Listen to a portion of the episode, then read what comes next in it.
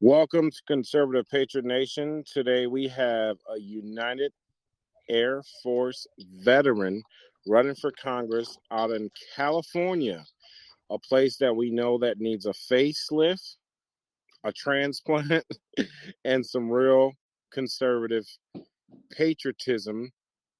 Well, Asia, Aja is a conservative, a constitutional conservative congresswoman, but um, knowing that she served to protect us in this country, I'm going to say patriot because the real patriots protected us from the British. And uh, I would like to pronounce and introduce Aja Smith. How are you doing today? I'm doing fantastic. I'm coming down with a little cold, but I took some Dayquil, so I'm doing pretty good. And I ate a cheeseburger, so I'm I'm I'm, I'm there. I'm I'm getting there. but you know, I'm gonna say thank you for having me on, and everybody having me on, and I'm gonna really give you a good perspective, especially when it ca- comes to California and California politics. And thank you, Mike, for reaching out to me. Thank you, everyone. Right now, and and I'll give a little bit background of me. You can go to my website www.aja for Congress and I'll give you a brief background with me. I'm a California native. I was born and raised here, and I remember this beautiful Golden State where you know we had beautiful beaches. You can go to Hollywood, and you can just have a great time. And so, so many years. I'm, I, I mean, I'm old enough. I remember when Ronald Reagan um, became president. I wasn't around when, you know, when he was a governor, but I remember where we kind of had a balance of power, and then we had more conservative and Republicans.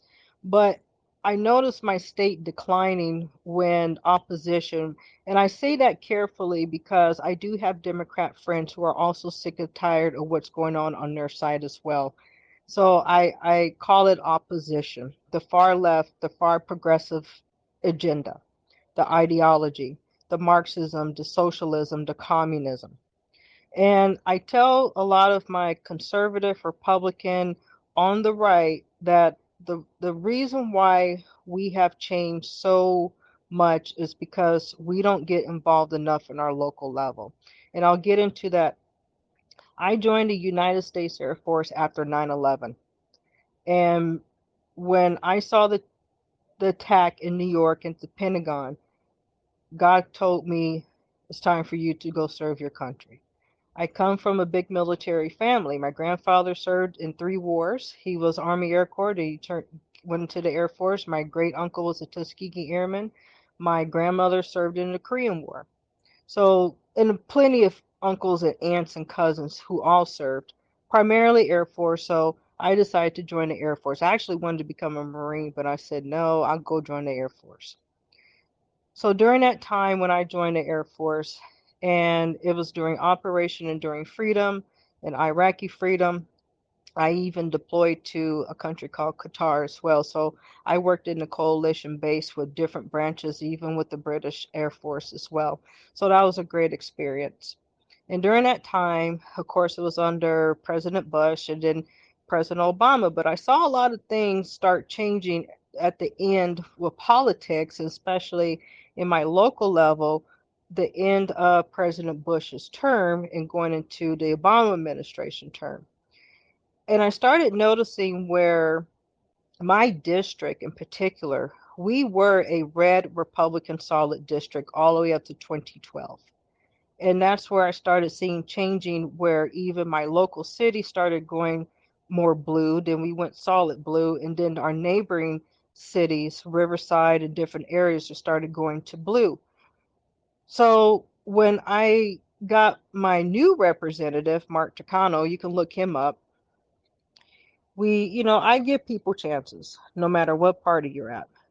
And on the federal level, which is more to me because I've worked in federal government for over 15 years, we started having issues going on with congressional complaints and different things, and he was non responsive. So after a while, I started looking at his voting record, And I found out he was a career politician where he sat on the school board. And he finally won because it was an open seat. And so I just looked at it and I said, this is where people really fail to do background when people are running for office. And granted, no, I don't have a voting record, but I've always been active in my local city where I did two recalls, um, fighting for even the animal shelter, and even fighting at the school board meetings because we had a school board member who was uh, running a brothel at his house. So we got him off the school board, and of course, he was arrested by the feds. And we even had the feds come down to my city as well. So I've always been active in my local city.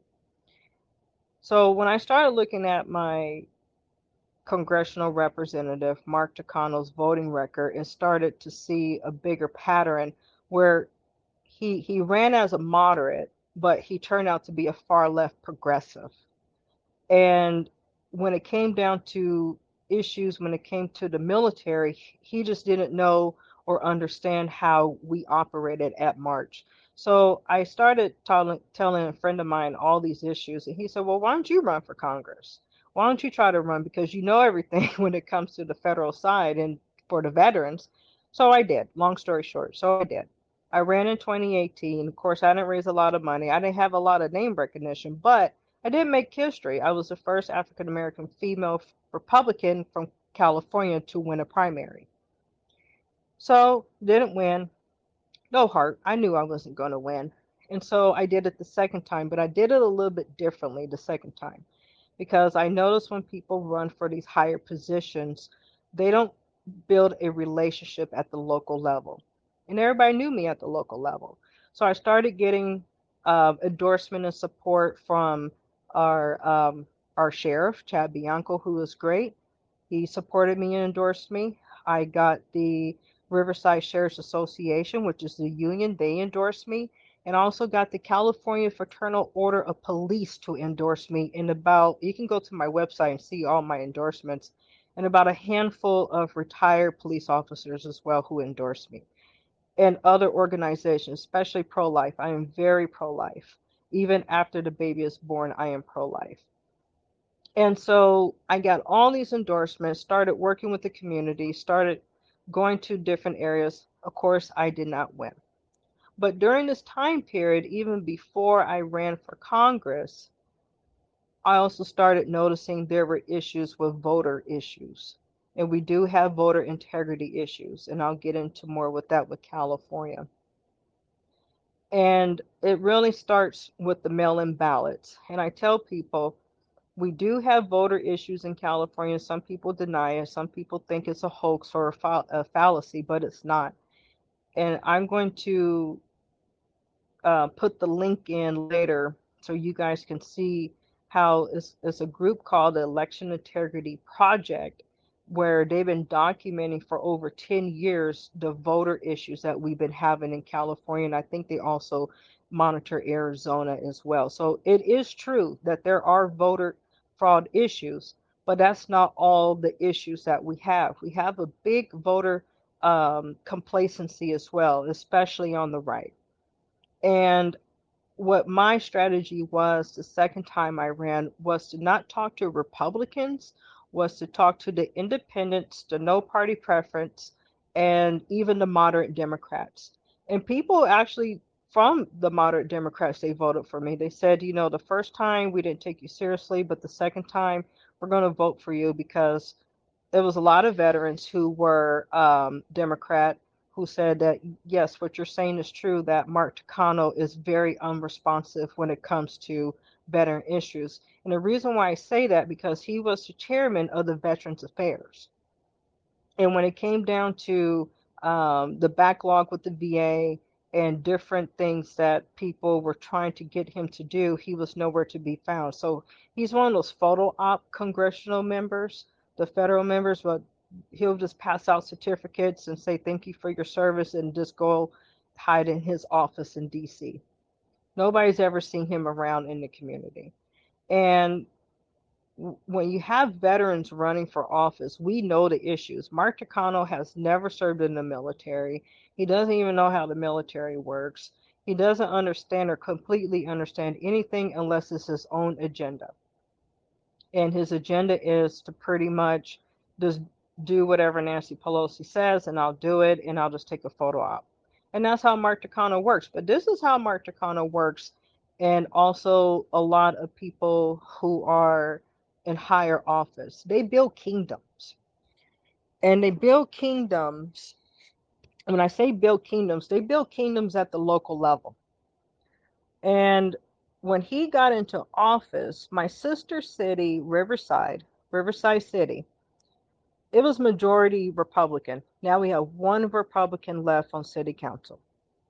One Republican left because everybody that's on the school board or the local city council, including my city, they're all been put in by Mark Takano or Jose Medina, who is the state um, assemblyman. And then we have Senator Richard Roth, who's also a retired general, and he is a Democrat. They always build little kingdoms at the local level by putting their people in. And that's how where we miss it as Republicans or conservatives or people on the right miss this and how they take back the local, the school boards, the county supervisors, then they move up to state, and of course, like California, the governor. Because when you get people in these federal and state positions, they start putting in and taking over the local. And let me know if you want me to pause or anybody has to have a question in between. I'll be happy to answer that. And that's where I started to notice where my city, uh, Moreno Valley in particular, we moved here in 1988 from Carson, California, well, LA County. And we were pretty much a red or moderate city. And then we started turning blue all of a sudden. And then the other cities started turning blue. And I always figured out try to figure out how is this happening? And where opposition they start at the local level. They think long term where we on the right think short term. And if anybody knew or knows or wants to study study kgb tactics or communist tactics because it's a long-term game for 20 years to 30 years in a 20 year span my area turned blue we went from a red to a D plus six. Now I'm a D plus 12. And it's a battle where I, you know, I have a great new central committee chair where he understands it too. And it's a battle where we have to start looking at the local level. Because when you get these people at the federal and state level, they start putting in everybody to run for council and school board and so forth and so forth. And that's how they are able to control and take. And we always talk about how the school systems are indoctrinated because they are putting people on the school board who are the, the people to indoctrinate your children. They are putting people in the city councils. They're putting people in um, the DA and the judges. And I'll use I'll use Stacey Abrams as a prime example we can all make fun of Stacey, but guess what? Her sister's a powerful judge in Georgia. So if you want to try to do a court case in Georgia and gets her her sister's desk, it's going to get knocked out. And that's what they do. They run for those types of seats that we as Republicans, and I'm saying Republican if you're a registered Republican, we try to figure out, well, why is this court system the way it is? Because they all build local kingdoms the problem that I've seen, and I've been a Republican for over 20 years now, since George W. Bush. And the first time I voted was for Bill Clinton, and I didn't know any better. I was out of high school. Of course, you don't know any better then until you start digging into politics and people's backgrounds. But I finally switched over to the Republican Party to vote in the primary for George W. Bush. And I started to learn a lot of more political uh, strategy and analysis, and I'm still learning. And I tell people I'm not an expert, not yet. Maybe when I turn 80, but maybe I'll write a book soon. But you have to understand their strategy, and nobody's a knowledge expert. But until you start understanding the blueprint of how they win, that's how we win. They literally tell us how they win, but we don't follow how they win. And that's why I asked Katie, what does her local government think about what's going on? She said they're too afraid. Well, you can't be too afraid anymore to speak out on the federal and how federal agencies are treating you. And we can get into that privately as well and try to help out Katie, especially in Louisiana, especially everybody in Louisiana, what's going on if the federal government is ignoring you because if we're not strategizing properly, sorry, that's my dog in the background. If we're not properly strategizing on how to take back our local and our state into the federal, if we're just so focused on the federal, and I'm not talking about the House seats, but I'm talking about even the presidency, we have to see what type of kingdom that the opposition built around us to see how we can start knocking down some of these court jesters, because I call them all clowns, because their policies do not work for anybody, not even for themselves, to to really start showing that hey, we're onto your game and we're 20 steps ahead.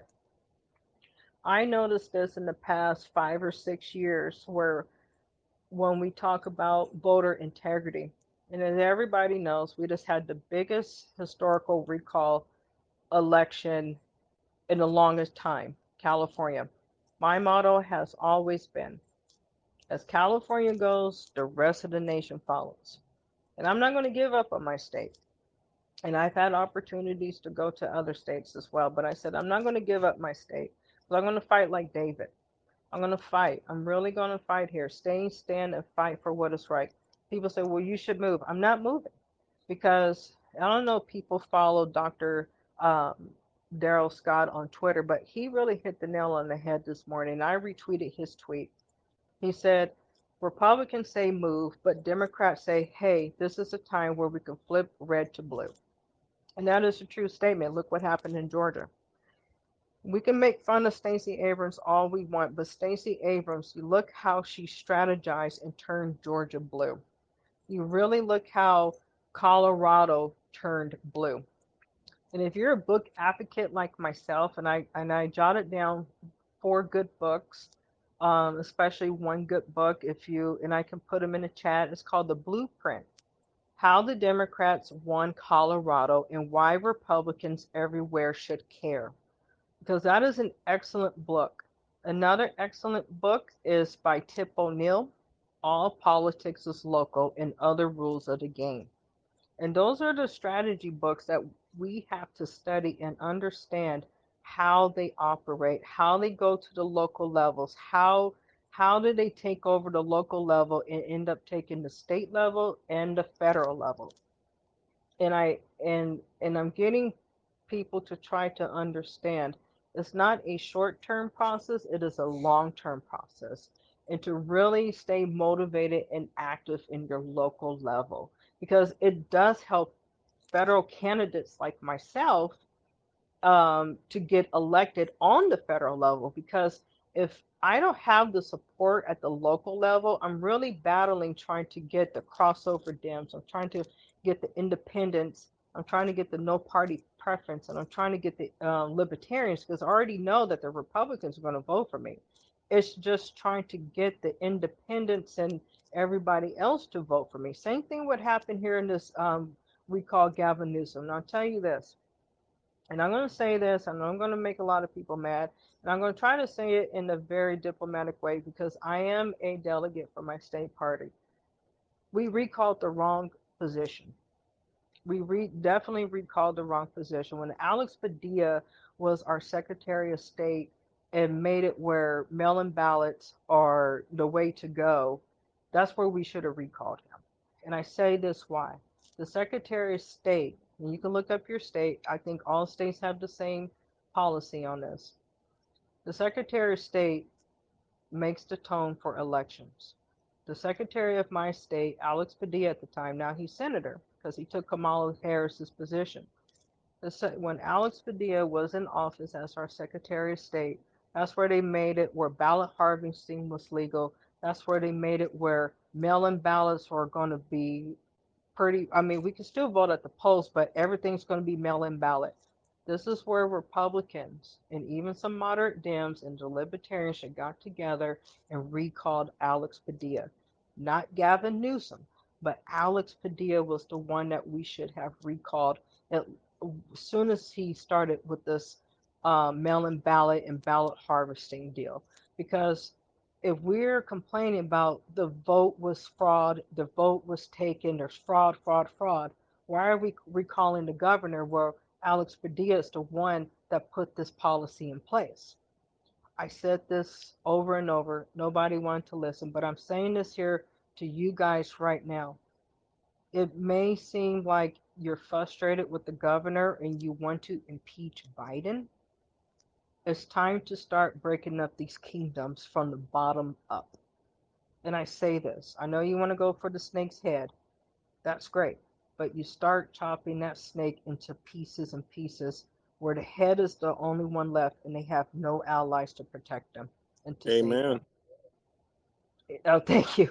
You kind of scared me there. I was like, because I'm doing an audio, and, and and and that's where the Republicans are going to have to realize it's too late to do that right now because I know the lady. I haven't really looked in her background, but we recalled the wrong person at the wrong time. We should have recalled Alex Padilla because if we had recalled him, guess what?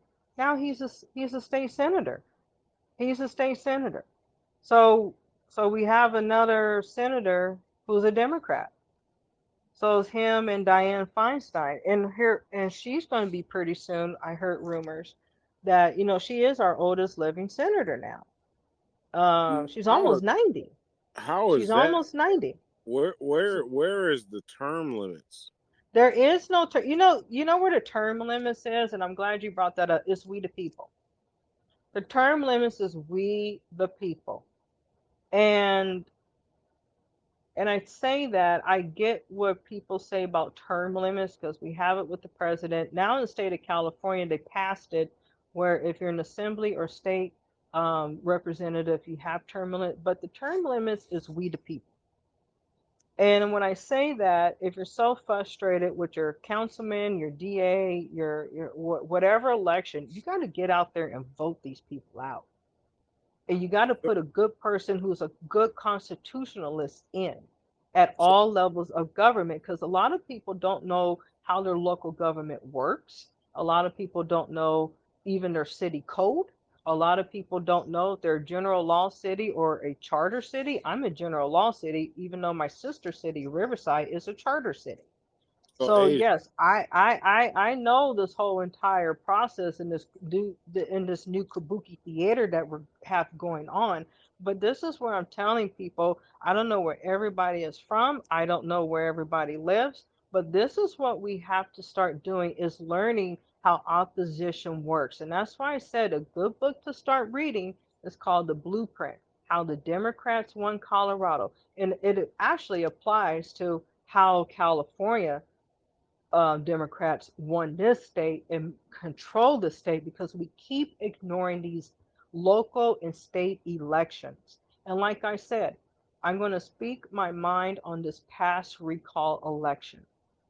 I said this five years ago, and it was another gentleman and quite other few people. We all agreed, and we went to our so our um, Republican committees. We said you're focusing on the wrong positions we need to concentrate on the Secretary of State because if we don't, we're going to keep losing and you're going to keep complaining there's voter fraud. We should have gotten rid of Alex Padilla long time ago here in California. Then we could have had better, cleaner elections and started cleaning up the voter rolls. If you go to the Election Integrity Project website, and I can drop that in the chat. I am part of a nonpartisan class action lawsuit, not to overturn the election, but to clean up the voter rolls. If we cannot clean up the voter rolls and have clean elections, we will never have a, a good and fair election. We can never stop the mail-in ballots and the and the issues when it comes to mail-in ballots. And I hear people say, "Well, uh, uh, uh, it was stolen." No, it was not stolen because you're you're focusing on the wrong person to recall to get it cleaned up into the way it's supposed to be and that's where a lot of people need to start paying attention. And then when you get into the judges, when you get into um, your county supervisors, then you can start having better, cleaner elections. But to go and try to get Gavin out, we have 6 million registered Republicans in California. And you're only telling that, and they all voted for Donald Trump in November. And you're only telling me only 3 million voted in this last election? No. So we may have different series of issues or problems, but the problem is we recalled the wrong person because if we had recalled the correct person at least two or three years ago, it would have been a big game changer where the Democrats were like, oh, wait a minute. They're trying to, oh, wait, they're catching on now. Hey, Asha. Huh? Not to, not to cut you off. I just uh, set you as admin. The wall is closed because I want them to focus on you. So anything Oh, that you want to post, like links or whatever, just go ahead and put it on the wall. I, I, I will. I'll, I'll do it when we get off because I, I did a little um, screenshot and I'll put all the websites afterwards so everybody can really understand. Because, like I said, doing this for over uh, about a good 20 years. I'm I'm 43 years old, so I was 23 when I joined the military and started really paying attention to politics. Actually, my grandmother and my mother and everybody in my family's always been in politics. My my uncle who passed away um, really bad, he was actually um, he worked on the um, Nixon campaign, big Republican. So politics has always been in my family, one way or another. So that's my background. So yes, I'm a I'm one of those political nerds. Uh, and I love to read. I'm an avid reader, and I I like to research different things too. But I like I said, when it comes to different states, I try to learn everybody's issue. But Georgia really stuck on my mind. I see that my friend Nicole um, Pink Pinkston is on here, and I'm going to start talking about her and my friend Rod. I haven't seen him come on here yet, but what Nicole and um, I'll let her introduce herself a little bit and what they're doing. I, I like how Nicole and Rod and um, Felicia and Sunny, these are all the Twitter people that we came together. We started a well, they started a group called Conscious Conservative Network, or every Sunday we talk about the Constitution. And I'll get into that a little bit more because that's Nicole and Felicia's thing, and I want you guys to link up with them as well. Hey, But I what happened? you Huh? you send a link to that uh constitution that Yeah, I, do I, with I'll, uh I'll, I'll do that in the group, and I have Nicole after I'm done speaking. When I say, "Hey, awesome. if Nicole," so if you're listening, when I say, "Okay," if you have any questions or answers, talk about the Conscious Conservative Network as well when we talk about the Constitution on Sunday. So, going back to California election, do I think it was rigged a little bit? Yeah, here and there. But the main problem with the election, nobody focused on the yes vote and I and I said this, you're not focusing on the yes vote. You're too focused on the candidates. And I know people want to blame one candidate versus another candidate, and you can't blame the candidate. I used to be a candidate. Let us candidates do. But what the candidate should have done, all of them, said, "Don't worry about me. I want you to go door knock and push this yes vote. I want you to push this yes vote." Because if we don't get over 50% plus one, that's it.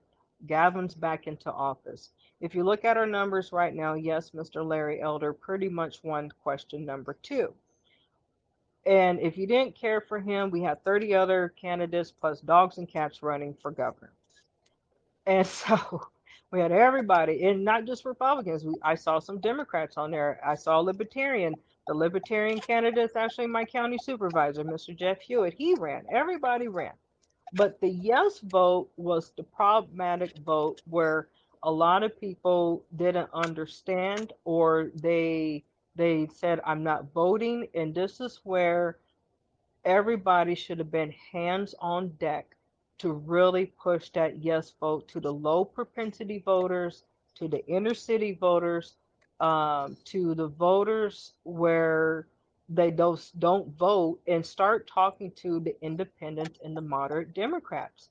Because you can't tell me you like what Gavin Newsom's doing, and look at downtown LA and look at the homeless population. I go to LA at least once or twice a month, and you got homeless living on a freeway overpass. You got homeless actually living on the freeway. You have feces and, and everything all over the place, and you're telling me that no nobody in LA said, you know what, we're sick and tired of it, and we are going to actually get this guy out of office. The problem too was the money. The Democrats had a money machine. They brought out the president, they brought out the vice president. I think they even brought out Elizabeth Warren. Who did we bring out on our side? Nobody. But that's okay because we it shows that we need better grassroots support. And I did a video, two videos on my Instagram.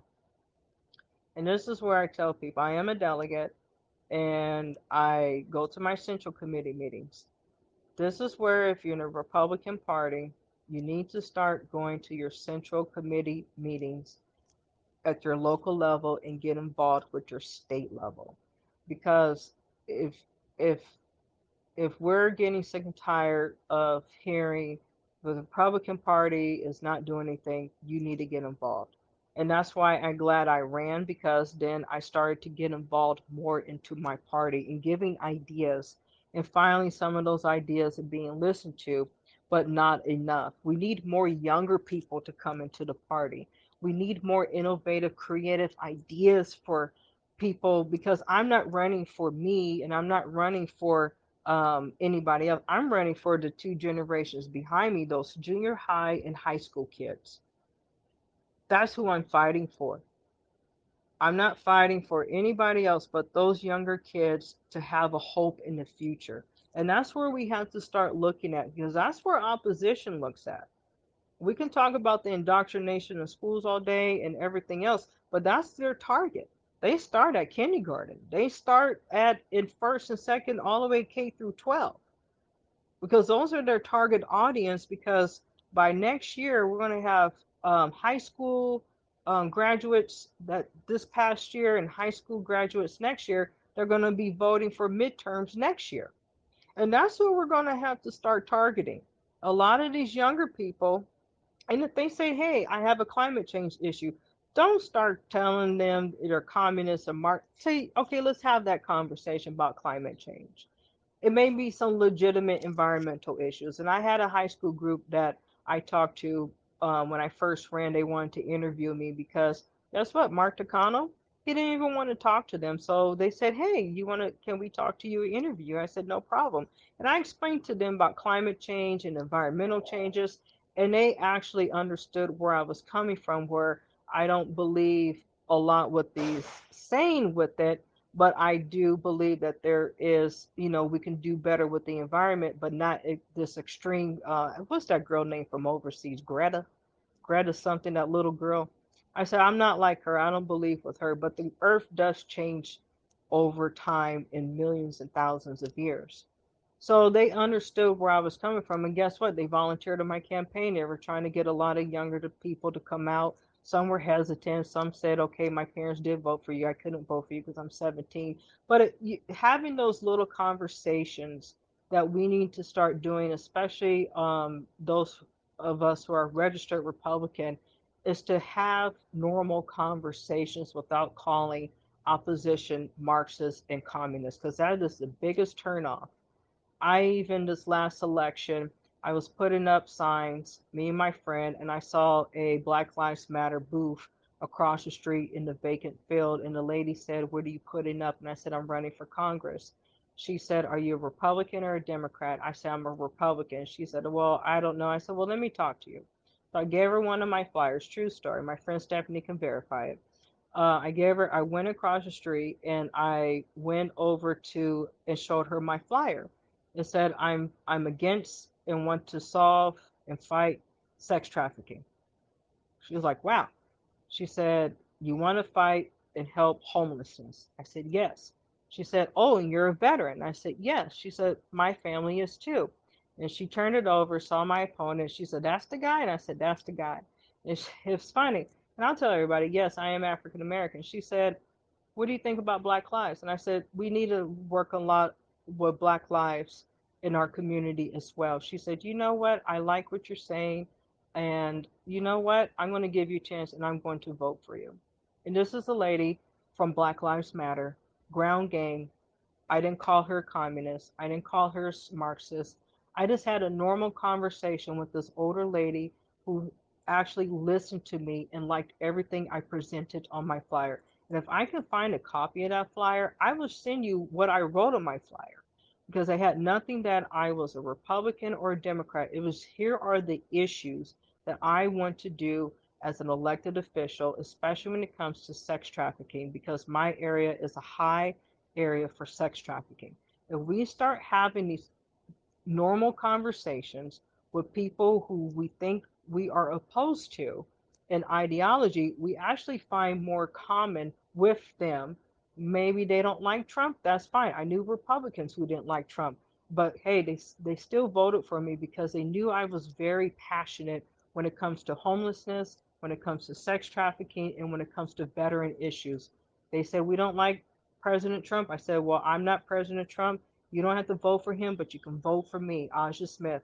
And I want to do this and be your voice in Washington, D.C. And that's where a lot of candidates especially I call the new candidates, they stick to these mainstream um, talking points where they're turnoffs and they don't know the Constitution. They don't know even if they live in a charter city or a general law city, where we have to start asking some of these candidates, tell us about the Fourth Amendment, tell us about the Ninth Amendment, because we are so programmed to only focus on the First and the Second Amendment, while we are not focusing on the other amendments where we talk about in our constitutional discussions on Sundays, where the Ninth Amendment, what we see that's going on with these vaccines is actually a violation of our Ninth Amendment. And then we go into the Fourth Amendment as well. So when you see a lot of these candidates running, start challenging them, start asking them hardcore questions. And I always tell people, ask me a hardcore question. If I don't know the question, I say, please get back to me in a week so I can research it and I can know what you're talking about. Because if you're not challenging the people who you're supposed to agree with, and we're always challenging the people who we disagree with, you need to start asking hardcore questions in our own camp. Because our people may not, even though we're all in the same type of so called ideology, a lot of us, a lot of people don't know what's going on. They're just in it for the fame and the money. I'm in it to serve the people because I am a public servant. I have always been a public servant. And that's why being in the military teaches you how to be a public servant before self. And that's part of my Air Course value service before self. And so that's been instilled with me for over 20 years as well. And I hope that, you know, we can start educating each other and start to network and start to read. It's not an overnight process where we on the right, as registered Republicans and even people libertarians, if we want to make change, we're going to have to start studying how opposition works. We're going to have to start building in our own community and start even building it within our own local party about how we can change the issues at the local level that will help the state and federal representatives who want to run for office to have a good base. And I hope I hope everybody um, sucked it all in because I just went off the top of my head, and I, I'm sorry if I rambled on too much. Listen, Aja, this is your platform. No, it's everybody's platform because I believe it's we the people. It's everybody's platform, but we need to hear from our patriots that are going to be representing us and protecting us, you know. So, um, whatever you need to tell the people, we want to hear from you. You know, we're changing the, the, the dynamics of old. Um, we would help them get elected and support them, and then we wouldn't hear from them. And then we hear, oh, they only listen to the big money donors and such and such. This platform is for us to hear from the people that are representing us because it was created for the people by the people. And um no, you're absolutely correct. And and and that goes for both sides. And I'm not just picking on the left. I, I see that on the right. I've only known a few on the right that are very for the people. Um, one of my state, well, she's not my representative, but she's in my sister city, uh, Senator Melissa Melendez. She is a um, retired Navy cap. Uh, uh, I think she was captain. I'm not going to say her rank, but she's a she's a retired naval officer who who knows that same type of um, you know what it means to serve the people i i mean all her constituents can call her on her cell phone she's right on it and that's what we need we need to start holding everybody accountable who's elected on the right and on the left and i say that uh, particularly especially on the right because we're we're ignoring some of the things that are going on and we get into this fame and this popularity once they get elected to office where they're competing a spot on Fox News and different news networks to stay relevant. But no, are you actually doing the work that you're supposed to be doing as a representative? And and and people need to stop calling them leaders. They are representative per the Constitution. We are a constitutional republic. And that's where we're going to have to start re educating ourselves and educating everybody and to remind these representatives and to remind even ourselves again, even as Democrats and Republicans, and I think the Libertarians got it pretty down um, well, um, and to teach that we are a constitutional republic. We are we are not a dictatorship. We are not an authoritarian type of monarchy even though we're going towards that way but we need we're not status we, we need to start calling out the status on both sides. And i've been seeing that coming up on the right. It's pretty much has become a hatfield and mccoy fight between both both parties. They're trying to have both powers but they're going to get a realization check for us patriots for us people who are we the people for us who are downwingers say look you work for us. We don't work for you. And that's going to be put on notice pretty soon because when it comes down when it comes down to the nitty gritty, hey, we we can do we have so much power that we don't even know we have. We have so much power as United States citizens based on the Constitution where we can get rid of the whole entire city council. We can get rid of all these people based on the laws that are in place at your local level and your state level, it would put Washington, D.C. on notice and say, well, these people are really serious. And that's where we're going to have to start taking our power back, but we're going to have to really educate ourselves to do it. Even if you're, if, you know, we can talk about we want to, you know, challenge the Dems, we're going to, to challenge we some of these people even on our own side and tell them we can get rid of you because you work for us. If you're not stepping up at any whatever level you're elected in, and we did this in Riverside County with this mask mandate, the the all these mandates, where we were going to the county supervisors meetings at eight o'clock in the morning saying, "You shut us down, we're going to have recall papers on you pretty soon." Oh yeah, when, when you when you start exercising your right, at the city council meetings, the school board meetings, and the supervisors meetings and say, hey, per our election code, you're gonna get you're gonna get gone. So don't come with us with this mask mandate and all these other mandates for COVID. You're gonna get gone because you you are no longer working for us, but we're gonna remind you that you do work for us and you're gonna hear us, especially when we start slapping some recall papers and get you out of office. And that's where we're going to have to take our power back at the local levels. And we're going to have to start taking our power back at the state levels. I mean, I know we want to flip the House and flip the Senate and everything else, but let me tell you, the problem is in DC, but the problem is right there in your backyard. And if you're not focused on what's going on in your backyard, you, we we have a problem when it comes to the Constitution. We're going to lose our rights very soon, and we are losing our rights very quickly. Absolutely. Anybody have any questions? All right, guys. I'm gonna do something different tonight because Aja Smith for Congress in California, which needs a facelift and a makeover. it's a special night. so usually we mute mics so the speaker isn't interrupted um, we're not a censoring group. We don't believe in the tyranny that we have seen with our social media. So all the mics are on mute. If anyone has a question, please be respectful. Unmute your mic and say, I have a question. And uh, let's be transparent. Okay, before we do that, I know I see Nicole on here. And Nicole, I want you to introduce yourself to the group and what you're doing too.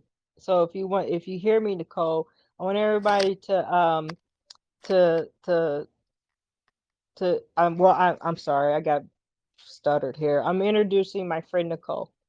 Absolutely. Hi, everybody. Can you guys hear me? Yes, loud and clear. Oh, okay. Hi, my name is Nicole Pinkston. I go by Mrs. Pinky Thoughts on Twitter. I'm also a media manager for Conscious Conservatism Media and Academy. I am met as a, as a um, fellow veteran over on Twitter, and we just talk a lot about solutions for conservatism. And I'm so glad and thankful for you guys for having this platform that we can actually talk about the things that we need to change within the Republican Party to help us get back to um, our principles and back to um, recruiting and expanding the party base. We have a lot of problems with the left, obviously, but we're never going to be able to fight those problems if we don't first fix our home and where we're at. And um, the conscious conservative movement, which was started by Felicia Killings in 2019, came about because we saw the messaging out there from um, prominent black conservatives and conservatives in general that was actually um, pushing people away from the conservative party. And we thought that we could give out better strategies and better um, tips and tools to actually bring people in because being you know african american and being conservative we know what um, the principles are and what keeps us fighting for these conservative principles. So we were like, hold up a minute, we think we have a better way because obviously, as you can see, the results from 2020 and the results with the recall and the results with the um, Georgia runoff, we're obviously not doing things uh, the most effective way. So we, with uh, Felicia, I am the media manager and I help her. And what we do is we help um, train rising leaders so we can have millions of voices across the country to show a better way through tips and tools to um, recruit people based in conservative principles. And so I'm here today to listen to my friend Aja because we really need to um, move the Republican Party in a better, more effective direction. And right now we are struggling to maintain a little bit of hold we have on right now. So I'm just here to listen and to give my opinions and my thoughts on certain strategies that hopefully will work. I use my own um, podcast called Miss Pinky Thoughts to bring on different speakers and guests so we can all come together and put these ideas out there and not just go by whatever the elitists and the media puts out there. Absolutely, uh, Nicole. um, I would definitely like to uh, link up with you um, you can see I do a lot of retweeting, and uh, me and Aja, uh, Jerome Bell, and, and and many people that are running for Congress um, are communicating on Twitter. Um, Kim Klacik is going to be coming on here. Uh, we still have to do a reschedule. Um, I would definitely love to connect with you. This platform, like I told Aja earlier before we even came on this um, this call. Um, this platform is your guys' platform. Um, what's very important to me, I'm half black, Sicilian, and Polish. And uh, recently, you know, God has allowed me to discover Bishop Larry Gaiters, which he unfolds the truth about racism and who were the real slave owners. It wasn't white people um, white people and black people have been lied to. Um, so it's very important that America recognize black conservatives. And um, I'm not I'm not being racist in any way. I love my white family and I love my black family. and I understand that both sides has been deceived. Um, I love my admins, my sister station Marshall here. Um, He's a black conservative out in New York. So I would definitely love to connect with you. I would love to bring you on. I would love to, for you to um, bring a lot of the members on here because here's the deal. If we don't join Alliance as a community and a human race, these people are going to gain more control. and Correct. they to use Black Lives Matter, Antifa to shut our mouths with face masks so we don't unite and we don't speak and we don't connect. So I'm thankful that Asia has invited you, Aja has invited you hmm. tonight because we're only powerful together as one unit, you know, and it's not about color. They're the ones who created the whole deception that black, white, gay, straight, bisexual, and all these religion and all these other stuff and a two party system to divide us. And I, I, I honestly believe that they are um well, you know what? We're not censored. They're shitting bricks because Mhm. they're realizing the people are waking up and the more that they get aggressive with their evil agenda is I mean all you're doing is bringing us together more. I mean look at Nicki Minaj. I mean all those millions of people that are following Nicki Minaj are now starting to realize like wait a minute. Wow, they're treating her like they treat Trump. I mean that was the, a divine intervention right there. You know, And- so I would love and- to mm. Ooh, Oh, sorry. go ahead. No, go I would ahead. love to, I would love to hook up with you. You can find my Twitter handler uh, handle with uh, Asia, Aja, or you can go ahead and uh, connect with me on here, and I would love to connect with you. And I might, oh, go. And I want to say, uh, when when you start talking about with Nicki Minaj, I think I tweeted. I mean, yes, I'm a Christian. I believe in Jesus Christ as my Lord and Savior. But there's a young man. He is from the Nation of Islam. Um, his name is Rizza or Rizza Islam. Follow. Oh, he's on Instagram because Twitter banned him. But he's been speaking out a lot and calling out the CDC uh, regarding the vaccination. And I know some people had an issue with me promoting him. Oh, oh, you're following the nation. I said, no, you need to listen to this young man who's been really going around different states. Um, he's from Compton, California, so he's near me. And hopefully I'll be linking up with him to talk about when it comes to, and he was on Alex Jones as well, too, if you want to look at that clip, um, about how the vaccinations, what's really going on behind the scenes. And I can really say He's a bright young man, whether you agree with the nation or not. But when it comes to vaccines, that's something that we should all be agreeing on and forming an alliance, even if somebody is a different religion than you, or even different party, or different, um, if you didn't like um, hip hop culture. But these are people that are actually speaking out and saying, wait a minute, we can all come together with some type of common goal is speaking out with the vaccine. So you can look him up, Rizza, R I Z Z A Islam, and he's on Instagram. His Instagram handle is called Got Censored. And start listening and see how you can help him spread the word and um, sharing his content as well.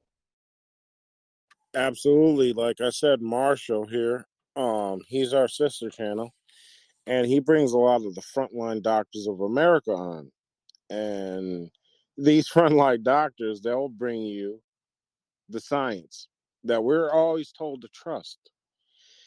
And so, J- Dr. Jane Ruby, I'm not sure if you're familiar with her, but uh, she was working with two scientists that have discovered graphene oxide.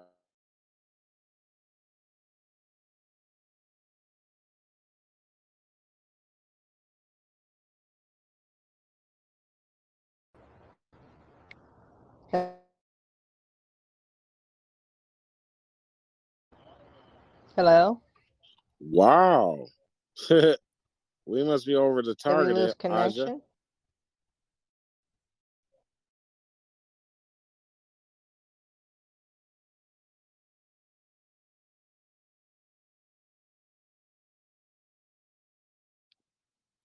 Are you guys there? Yes. Wow, I totally like got kicked out. That's the first time that ever happened. Oh, we're speaking the truth. So yeah, I. I got exactly. As soon as you start talking about vaccines, they start they start censoring. Wow. But anyway, I mean, Dr. You know, Aja, I'm gonna send you that link. Uh, Marshall here. Um, he's Please. the sister channel owner, and Dr. James is gonna be on his station, And like I was saying before, uh, whoever kicked us off, mm-hmm. um, they on as soon as you start talking about vaccines, I'm telling you, they kick you off. Yes. Um, she's working with two scientists that have discovered the graphene oxide. You can look hmm. into that yourself. And um, apparently, allegedly, there's placebos and there's bad ones. Mm-hmm. And um, this New World Order and this nefarious thing that's going on in our country, Satan is not going to succeed. Um, but anyway, I mean, Satan is trying to really destroy this whole speaking, but he's not going to win. No. But like you said, you know, this vaccine, we need to bring awareness. Um, yes. What they're doing is totally 100%. And they're trying to divide us. I mean, now they're trying to, I mean, before it used to be black and white, gay and straight. Now they're trying to put the unvaccinated against the vaccinated. No, no, and no, Rizza no. and did a video. I I put it on my um, Instagram too. You can go to his timeline. He said the whole thing is the bottom line is going to be unvaccinated who's vaccinated and here we go again. And this is where i said you know get with uh, uh, nicole you can get with rod man of justice. We talk about these things and how it how is a violation of our constitutional right. And this is where us as patriots as constitutionalists as as whatever label you want to call us yourself we need to start telling this to even the people who we voted for this is a violation of constitution and we're going to do something about it and you're going to do something about it as well even at the local government. We're going to have to really start standing up to our local government as well and saying we're no longer going to go with this um, ma- uh, mandated and mask and everything else just like my birthday was earlier this month and I said, oh, maybe I should go treat myself to a play at the Pantages Theater. For me to go see a play at the Pantages Theater in Los Angeles, I either had to be vaccinated or have a COVID test the day of. The day of. And I said, this is ridiculous. I can't even go see a play.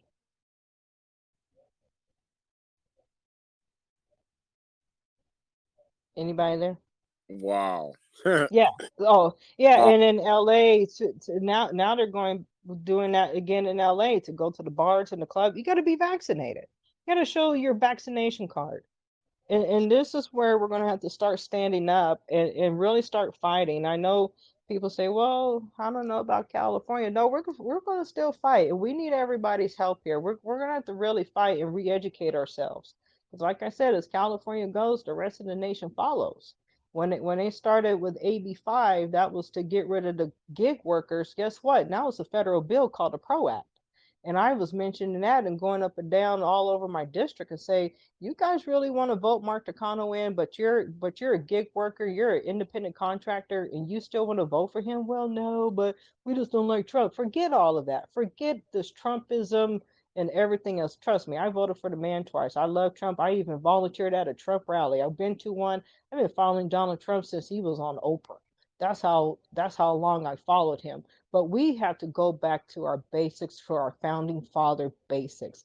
That's my focus. That's Nicole's focus. That is Rod's focus. Is to go back to our founding fathers basic for our rights, our constitutional rights. I understand people love you know, love, love the president. I love him too, and I and I still pray for him every day, and hopefully he runs again. But he gave us the tools to fight. He gave us the tools. Our forefathers gave us the tools to fight. God Almighty definitely had gave us the tools to fight. I said, I'm fighting like David. You can pray all day, but works with faith without works is dead. And that's where we're at, and that's where Amen. I'm at. Faith without works is dead because we're not out there fighting and understanding the Constitution and going to our city council meetings, or school board meetings, and even going and telling our local, state, and federal representatives, hey, you're violating my constitutional rights, or what are you not doing? We're going to get rid of you. And we're going to get rid of you because what you're doing is nothing but doing talking points on TV and getting money from donors. And I even go through people who are even running for office. I'm starting to see a lot of people who are running for office that don't even know the Constitution. They don't even know how any of the process works. They're just getting talking points and getting a whole bunch of money in their coffers as well. No, if you don't know the Constitution or anything, I don't care if you're Republican, Democrat, Libertarian, or Independent, you need to be called out on and start being challenged. Absolutely. I mean, if you look at the, uh, uh, I'm not sure if you know, but um, if you go down the rabbit hole of the 1871 um, Ulysses S. Grant and how our Constitution was changed into a corporation, um, you start wondering why they uh, cater to corporations. I mean, it, it's really crazy. I know this tonight isn't about that topic, and it's all about you and Nicole Pinkston. I wish Rod was able to join because I, I, I say, you know, he he we always talk about the Constitution. I'll link you up with him as well. Maybe he couldn't get on here. But um, if anybody has any questions for me, I will definitely put some books in the chat so everybody can start reading and how to get involved. If anybody has a question for me. Yeah, if anybody has a question for uh, Aja, just go ahead and just uh, say I have a question and just go ahead and ask her. Lena, I know you're from California, so Um, I would like to mention a little bit. I know Aja was talking about California, but I can talk a little bit about other areas like our area of Georgia right now. We're seeing um, the work of Democrats with Stacey Abrams getting over a million, you know, people registered, and we're seeing them hiring staffers to get the word out. And we don't see the Georgia Republicans doing the same thing right now. We see fighting between um, Vernon Jones camp and Kemp camp and we see um, Herschel Walker's declared that he's running, and we're not seeing a lot of push for Kelvin um, King.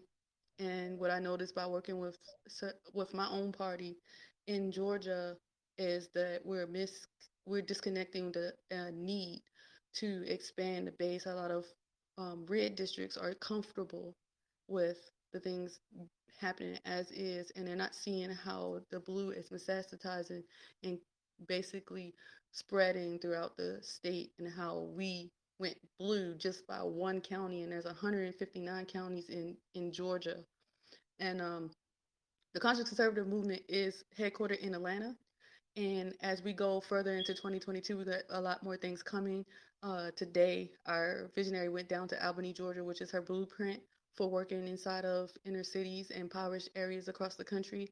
And she went and she linked up with uh, King Randall for X for Boys, his program that helps youth in the local area.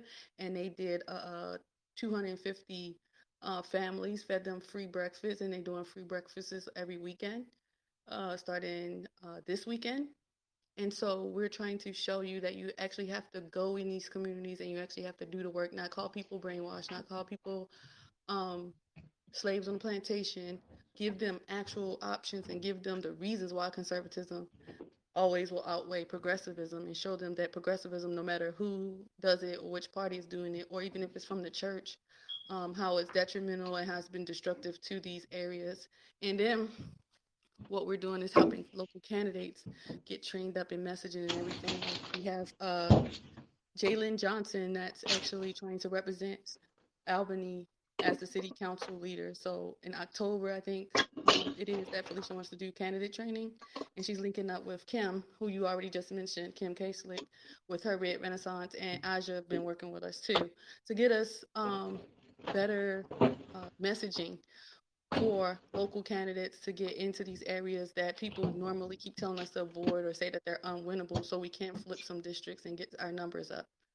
I'm sorry if I, if I just jumped in and if you guys wasn't ready for me to say anything, but no, listen, listen. Yeah, that was perfect. so I just wanted to put that out there that Nicole, we're on multiple fronts. Nicole, this this this is for you and Aja. Um, we're not going to know the awareness of what you guys are doing if, if we're not told this because the media, like I said, I mean, community for unity Um, mm-hmm. in a fundraiser to help the people from Hurricane Ida out in Louisiana, and our media is not touching on that. And Hurricane Ida is worse than Katrina. You know what I mean? So if you guys don't tell us, we don't know. And that's what CPN is all about. CPN is not really a political uh, platform.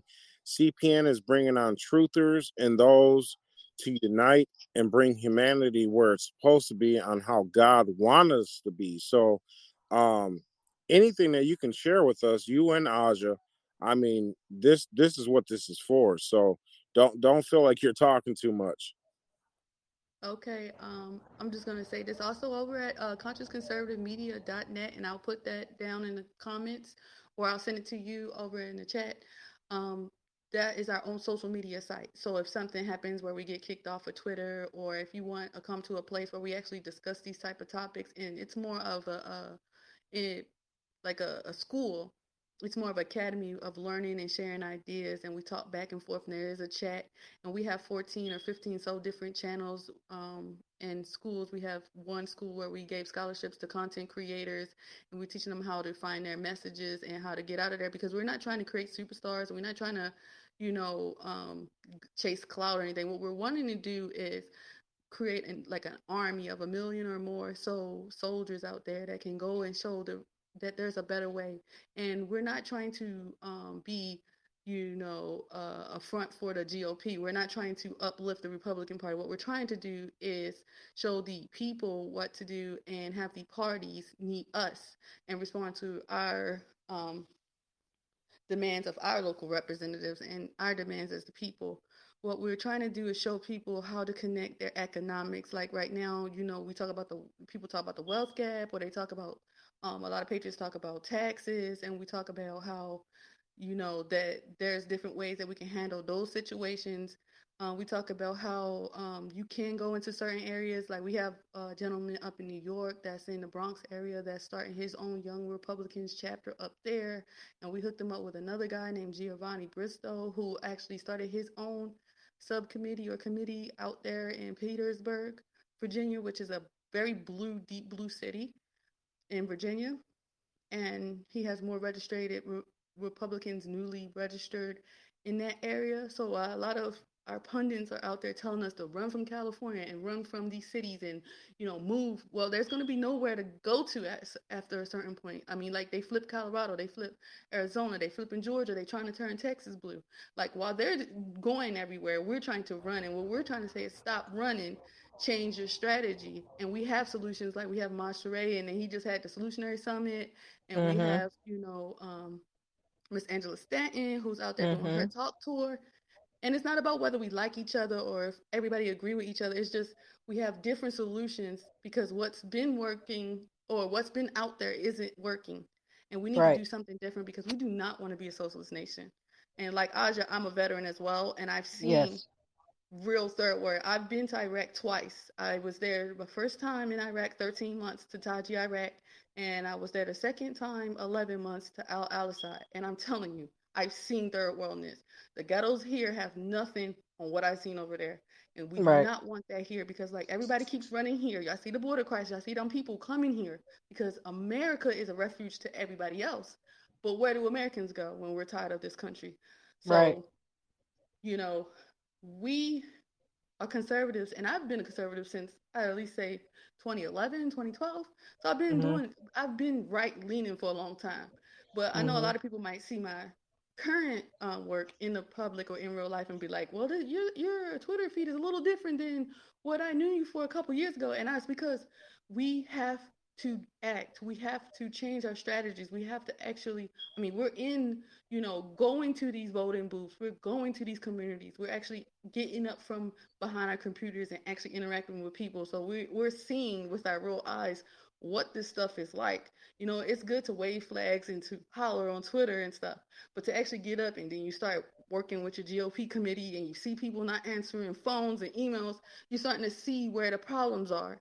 And you're like, okay, we got to do something different because this isn't working. So that's why I decided to get involved more in in offline space and I also hooked up with Felicia because even though I'm a podcaster and I've been, you know, giving political commentary, we got to do a little bit more than that. And I want to mm-hmm. show everybody that anybody can get up and get into, no matter your past, no matter what you've been through, no matter you know, if you used to be a Democrat or if you don't like Trump, like you just need to get involved. We need everybody because this is our home and America cannot fall to socialism no. and Marxism. And yes, I know we want to point out what the left does, but we got to get our own home in order because the Republican Party has a lot of issues. And even libertarians, if y'all in here are listening to, y'all can benefit from it too, as y'all recruiting and things like that. And y'all can go into the inner cities and the same thing. So I know that I can talk and talk and talk, but that's what we're trying to do with the conscious conservative movement and that's what i'm trying to do with my podcast and that's what i'm trying to do here with you guys today is just trying to inspire people that we have to do something a little different and we also have to get involved. You Correct. know and, and real quick mike my friend rod um, rod I, I, I hope you hear me. I want to give a quick introduction to him. He's a great constitutionalist and if you allow him I, he just joined in, so I just gave a great spill, Rod. You can listen to the podcast, uh, everything I talked about.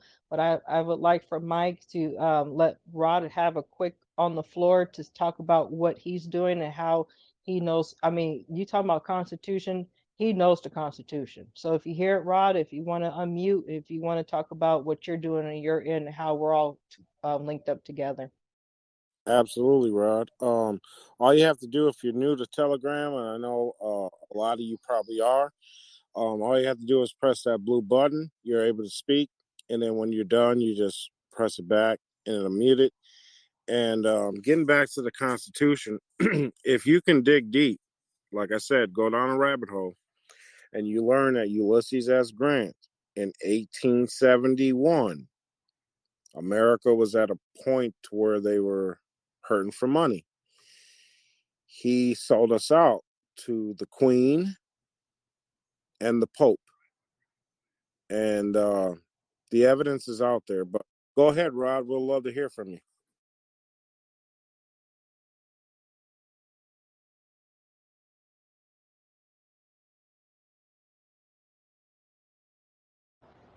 Can't hear you. I see you're unmuted. You know, Rod, um, if you look on the bottom right, it'll say leave. Leave out the chat and then come right back in.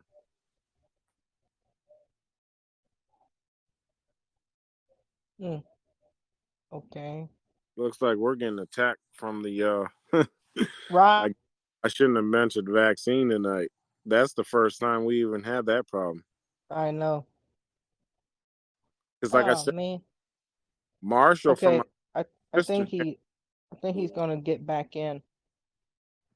Marshall from our sister channel has bring on the uh, frontline doctors of America, and they talk about vaccines all day, and that's never happened.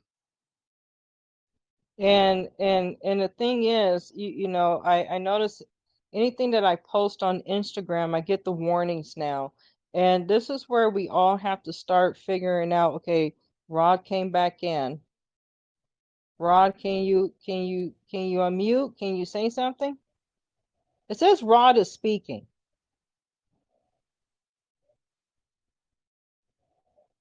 Now Mike is speaking. Wow. if anybody has a question for me and and or, or Nicole, because what what I noticed too the past five to six years that we you know we hear we hear the same talking points and we're losing. I, I'm going to be honest with you. We as a Republican Party, the GOP, whether you subscribe to it or not, if you're a registered Republican, we're actually losing the battleground we're losing it because we're not engaged every day in our own local community, especially if you live in a bluer area like I do and Nicole does. And my, my goal is not only to run, but to uh, start re strategizing on how to get involved and to really start reaching out to the youth, not pushing um, being a Republican, but to talk about conservative, um, real conservative principles. If if anybody like I admire Senator Tim Scott, and if you ever heard him speak, and if you ever seen his bio, you will hear him always talk about one of his mentors who actually implemented conservative values with him and he was like that's where i'm at today. And when when when you have people like senator tim scott who said you know conservative values came to me at a very young age one of his mentors i think it was a man who gave him his first job I have to go back and um, don't quote me on it, but if you listen to him, if we start talking to a lot of the youth, the the, the junior high, the high school kids, and start being mentors to them and start talking about you know the true conservative principles and really trying to change their mindset a little by little and then they can make their own informed their own informed decision do they want to go down that path or do they want to go down the marxism and the socialism and the fascism path? Because that's where we lose our youth and a lot of them joined antifa because see those types of groups we were no long we were not present when a lot of these younger kids were screaming for type some type of help like where do we go with our government? Where do we go for um, our voices to be heard in the government? So you had antifa who really knew how to get engaged in those communities and going to the parties and going to the you know the hip hop concerts and in the whatever genre they listen to concerts and going to the youth groups and and and saying hey you know yeah don't we don't like the government either and they won't listen to us. And now that's why you see a big huge numbers with antifa with a lot of young kids because we as on the right quote unquote we didn't listen to these kids. We didn't listen to these young people. And that's where how we have to get them back to at least to the middle and say okay here's the history of antifa. Here's the history of these groups that are infiltrating. Oh there's rod. I see him back on. Rod. I'm mike can you can you hear me now pretty good? Yes. Thank oh. you everybody. This is my friend rod Hey, sorry Welcome, about, Rod. appreciate you. Uh, sorry about that. little problem with the computer interface with my studio microphone. Yeah, this is a whole bunch of mess. But anyway, I want everybody to. Here's my other good friend Rod. I call him my constitutional go-to guy if I have a question or get stumped. So you have the floor too, Rod.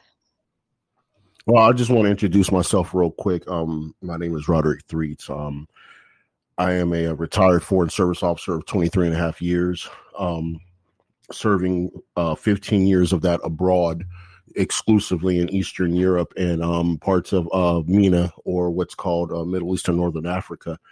Um, right now, I am a I am actually the chairman of the Utah Black Republican Assembly. I'm also in Florida right now, trying to rebuild the Florida Black Republican Caucus get that back on and get back to, back into numbers again. And then we're also um, getting together a uh, Georgia, Alabama Black Republican Assembly started, which has been a quite a big task. And as you heard Aja say, I am, I guess I call myself a constitutional nerd per se. I think I read too many books in, in my day about the Constitution. Um, and geo really for me, geopolitical issues are like on my thing. I mean, considering I've been involved in geopolitics basically all of my life, so that's kind of that. That's my deal. That's my stick and all that good stuff. And oh, and also I also do a podcast also called Southern Liberty. That's also available on all podcast platforms wherever you want to wherever you get your podcast, you can find it there. So that that's it. That's it about me. I'll relinquish the mic. Okay. So if anybody you, has any questions for any of us. All right. If anybody has a question, just go ahead and uh, unmute your mic, press the blue button, and say, "Hey, I got a question," and just uh, be respectful and stay in line. Hi, I have a question. Yes, ma'am. Actually, don't have a question. Um, I just wanted to say that, like, um, I really enjoyed this um, this podcast here. First of all, um, thank you, ladies, for doing exactly what you're doing. And I think you're right on every single level. And the um, the thing that you're saying about go talk to people in the community, um, you're totally right because while I'm not running for office, you know, um, I'm dealing with all these people with this hurricane damage. I do bring up politics to them a lot. And I, you know, I just start with, how do you feel about, you know, what's going on with the government? There's no government help here. And then they'll kind of like very gently you know go into talking about politics and they really um it's a lot of poor people it's a lot of it,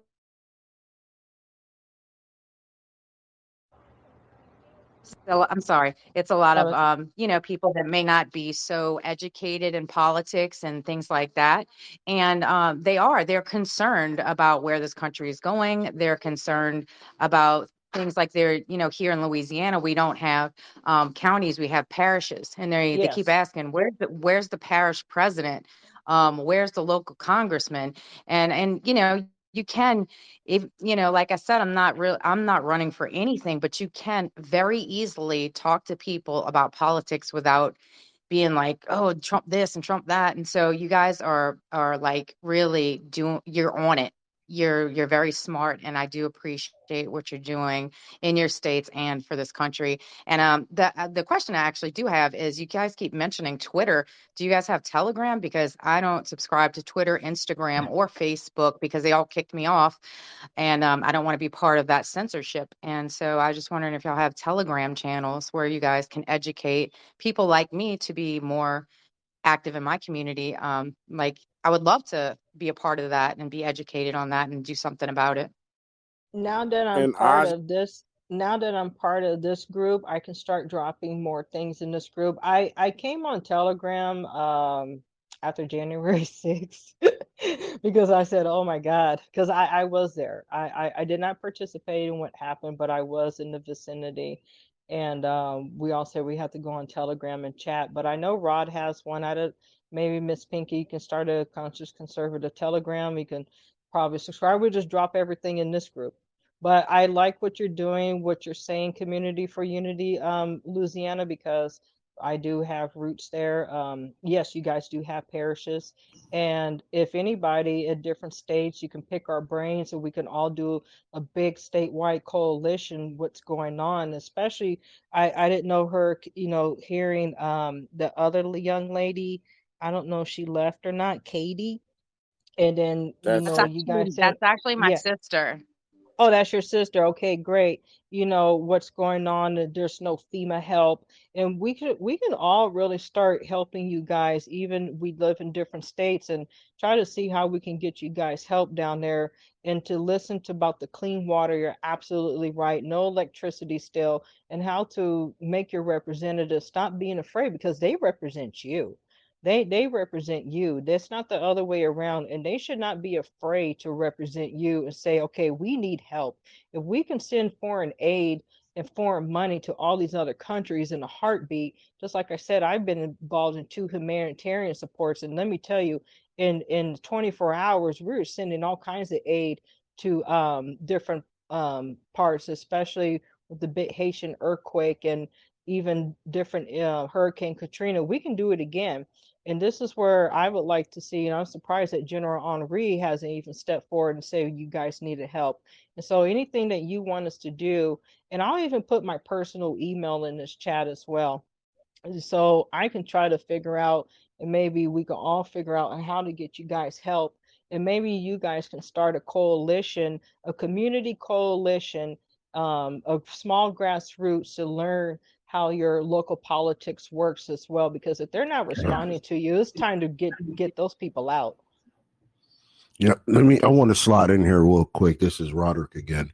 Um, that's one of the biggest things that's been a success for me with keeping you know uh, basically two um, political caucuses going is the uh, outreach we do when it come to civics. Like we would we actually teach uh, on the weekends, every other weekend, we teach a basic civics class, just the basic stuff, like, you know, understanding how to keep your city councils accountable, your mayors accountable, or if you have a city manager, hold them accountable, the real basic stuff so people understand that the government closest to you will be the, the one that affects you the most and takes your takes your liberty faster, as we have seen with COVID, how quick they take your liberty, not from the federal government. We have to get we, we you have to kind of get a uh, program or some sort of teaching bit going on and get people to attend and just teach them this is the basic stuff. You shouldn't be looking at anything no further than your mayor. That's something that's affecting you within, you know, within your city limits, right? Um, to try to get fixed, etc. And I think more of that type of education in your communities um, will help improve the politics as a whole. And just like um, Community for Unity Louisiana was saying, you know, she goes and talks to people on politics and they ease into it because, you know, our political climate, uh, I, I, wouldn't even call it a dumpster fire at this point. It's literally throw up a jug of gasoline and don't light a match, basically. And we have to get away from that. You have to get away from that. Just teach people, hey, we don't like this mayor because this mayor is doing this. I don't care if you have a D R elemental PQ behind your name. We don't like this mayor. We don't like the city council. What we're doing, we need to go down here and stand up for our individual rights right here in our backyard. So, uh, like I say, you have to start something. You know, start like basic civics. In, you know, in your community at your at your local library, and I can help you with that. I have actually a, literally a whole curriculum written up um, from very basic to very advanced civics um, uh, to get, get kind of get people started and that's wants to teach it, et cetera, and keep their uh, communities informed. Also, we're at the Conscious Conservative Network. I'm not trying to just keep on throwing a brand out there, but we do have um, outreach material called the 1520 Rise Formula to help people actually set up uh, outreach in their areas.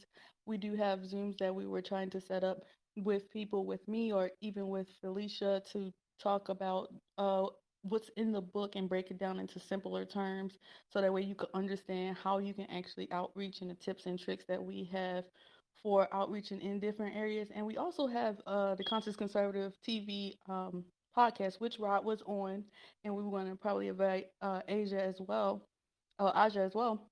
And what we did was bring expert onto the podcast that gave us their tips and tricks and everything on how did how did they become active in their local areas and how to uplift the community as a whole. And we're also um, planning on once we do season two to actually extend that to a roundtable with different people um, where we are sharing ideas and thoughts. And I know Rod, you need to drop that curriculum over there somewhere when you get a chance put that curriculum over there inside of the network. You know, I'm, I was going to get you, and you said that you had the whole civics uh, curriculum. I was going to say, boy, if you don't drop that in your channel.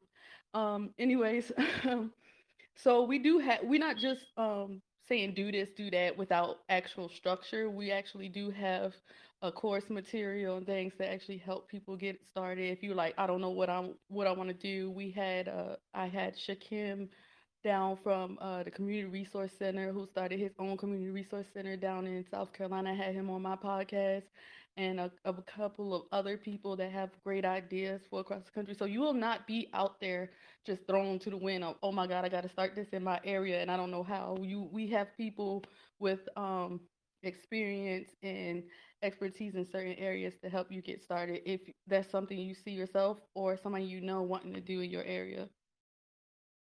See, and I Hey, and I like and I like this because see, this is the problem I had with the Republican Party over 10 years ago. They weren't teaching, even though we always want to brag about, oh, we got to say the Republic, oh, we're the party of Lincoln. No, you're not teaching the rest of the party members and doing good community outreach when it comes to these types of civics issues. We're always focused on taking back the House, taking back the Senate, and becoming president we're not paying attention to the local. And that's why I said um, I'll put the book title and how Colorado turned blue. This is why we're having a hard time here in California because the Republican Party has um, has abandoned basic civics. The the Democrats know basic civics. Okay, they know how the system works. Whether we agree with them or not, they know how to take back the local community. And another thing with the Republican Party, especially the mainstream, they always talk about areas like Chicago and Baltimore. But I have Community for Unity, Louisiana. She said, you know, we're not rich. We're, we're, we're, you know, we're struggling down here. And this is where the Republican Party needs to understand there's a lot of areas, especially, you know, different parts of the nation and different states where they may be red, but they may be very under um, representative and they may have also a um, low median household income. And that's where we need to start focusing on and saying it's not just these areas that you keep putting on TV.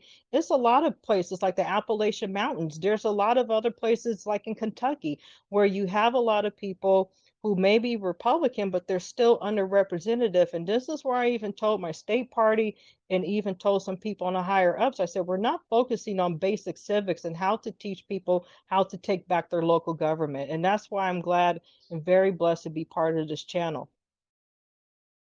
Absolutely. Um, I would like to um, introduce Marshall. Marshall, are you on right now, boss? Uh, yes, I'm here. Good evening, Uh, everybody. Marshall is our conservative our conservative brother from out of New York. Uh, he's our sister channel. Like I said, he brings on a lot of the uh, frontline doctors on his station um, and many other good speakers. And Nicole, you were mentioning about that brother from New York.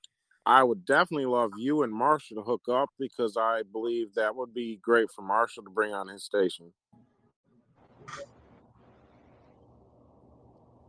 Awesome. Uh, maybe I can send the information to you after the show.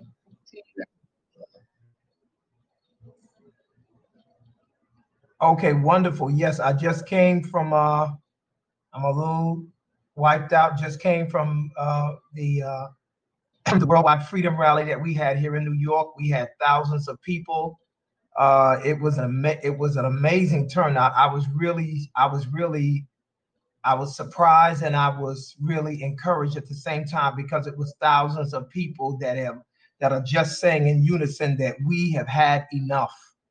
We've had enough of these lockdowns. We've had enough of the cabal and what they're doing. And it was just amazing. We had some great speakers. Um, one of one of the gentlemen that's um, coming on here, um, that you know, he was on the list as being part of the disinformation dozen. Uh, Kevin Jenkins. We had Dr. Um, I think his name is uh, Padlevsky, and some other truthers that were just I mean, just awesome.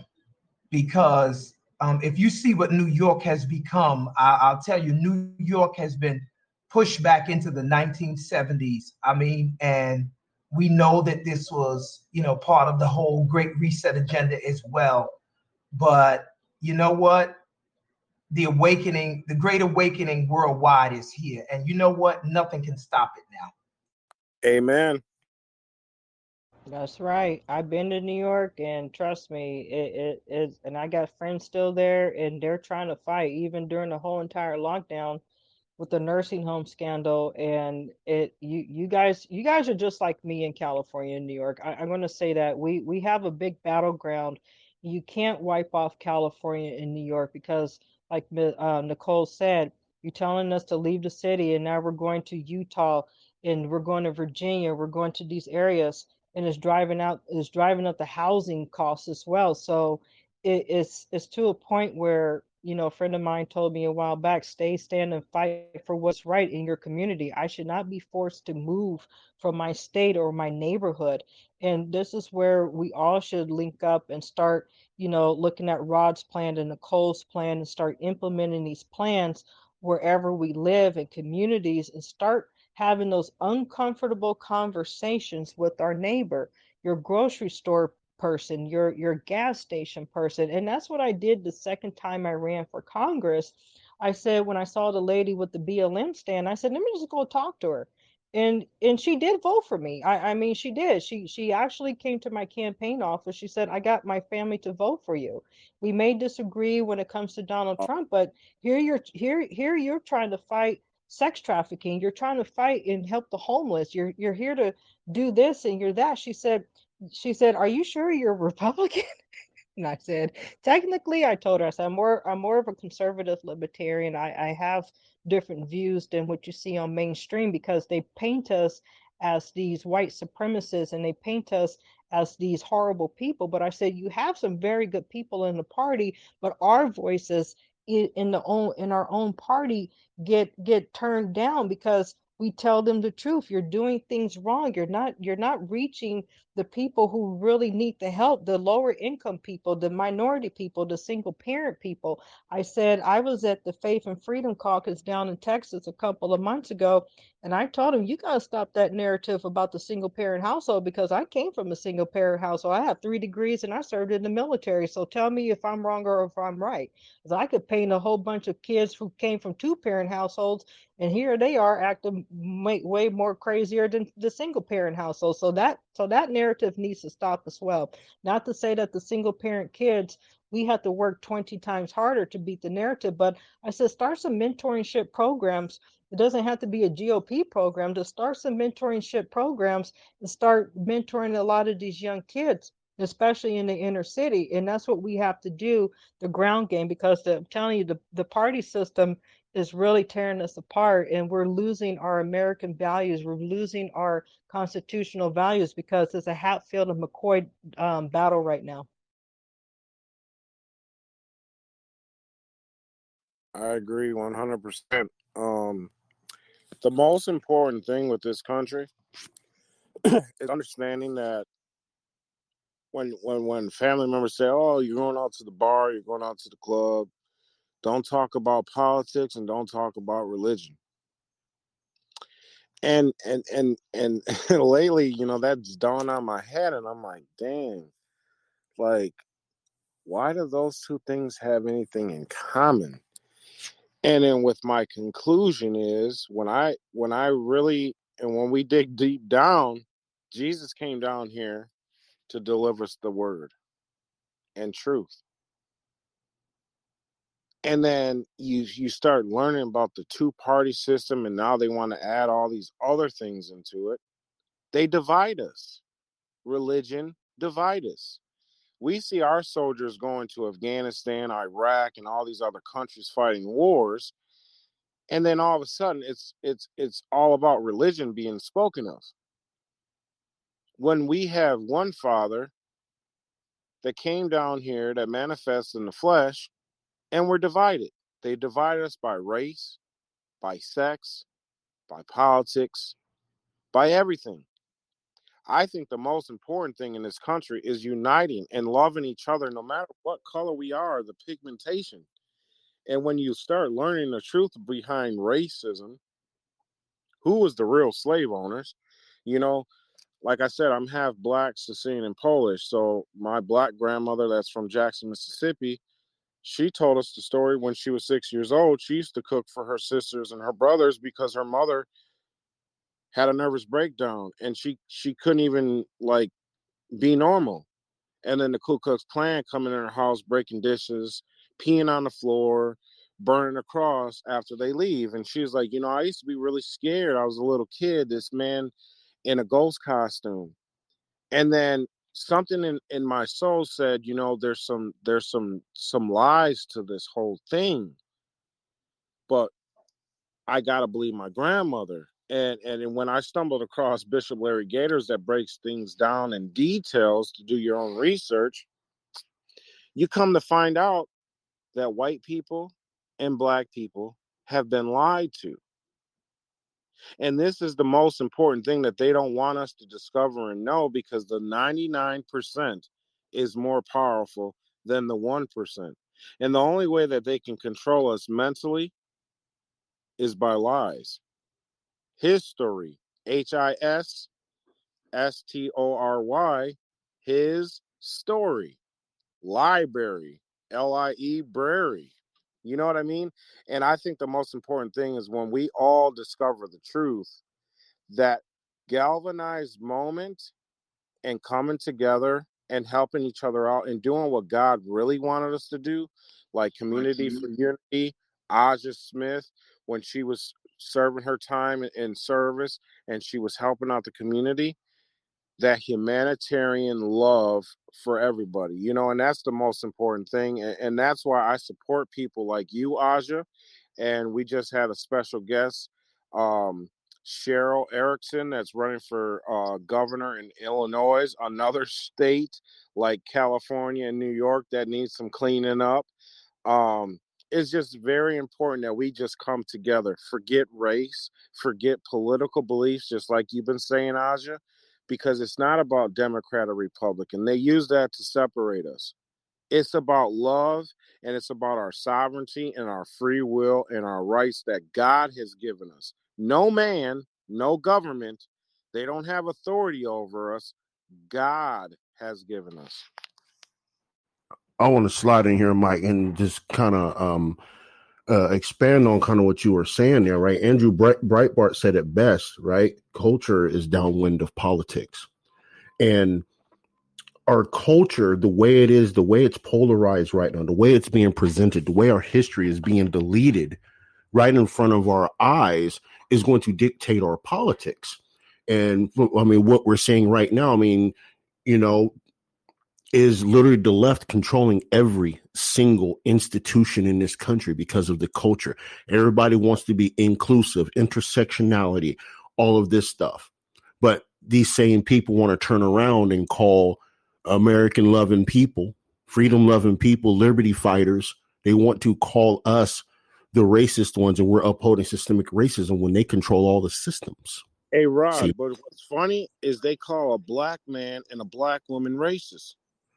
They do, yeah. Oh, they do it. They do that all the. I, I, can't even. I can't even start even to get into that. How many times I've been called that? And I tell Look, Martha, I, have been here I, for a minute. Called every. I've been called every name. I'm like, please. I've been called every name but a child of God. But go ahead.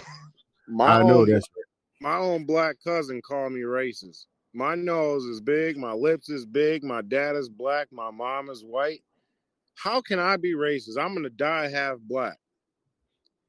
Just yeah. because I choose to get off that plantation mindset don't mean I'm racist. Eh, and, you're right, Mike. And, and you know, it, it's definitely a different mentality. So, our, our biggest challenge as liberty defenders in the United States is to take our culture back, put the culture of individual liberty back into, you know, back back in the schools. But that all starts at home. All of this starts at home. And whichever way you have to get your home in order because right now i mean the government doesn't make it conducive to run a household on just one income. And, and, i know it's tough for you know for you know for a family but any little bit of time you get you have to spend it with your children and teach them about individual liberty. That's what's going to change the culture because at the end of the day right as we have seen throughout history collectivism doesn't stand it eventually falls and crumbles back to the you know back to the individual um i go back and i think about one of the worst times in, in, in world history right the nazi era right the whole fascist era and uh, uh mussolini said men will get tired of defending liberty and this is kind of where we are right now. This is exactly where we are. People are just tired of defending liberty and buy into the statism. It's become it's literally become a culture. And we we have to start with our family, start, you know, within our homes and you know making sure our everyone in our families understand what individual liberty is because at the at the end of the day end of the whole thing the United States of America was born on the individual and a bunch of courageous individuals to keep the glue together. Every single person in this chat, everybody you know, is a piece of America, if not America themselves per se.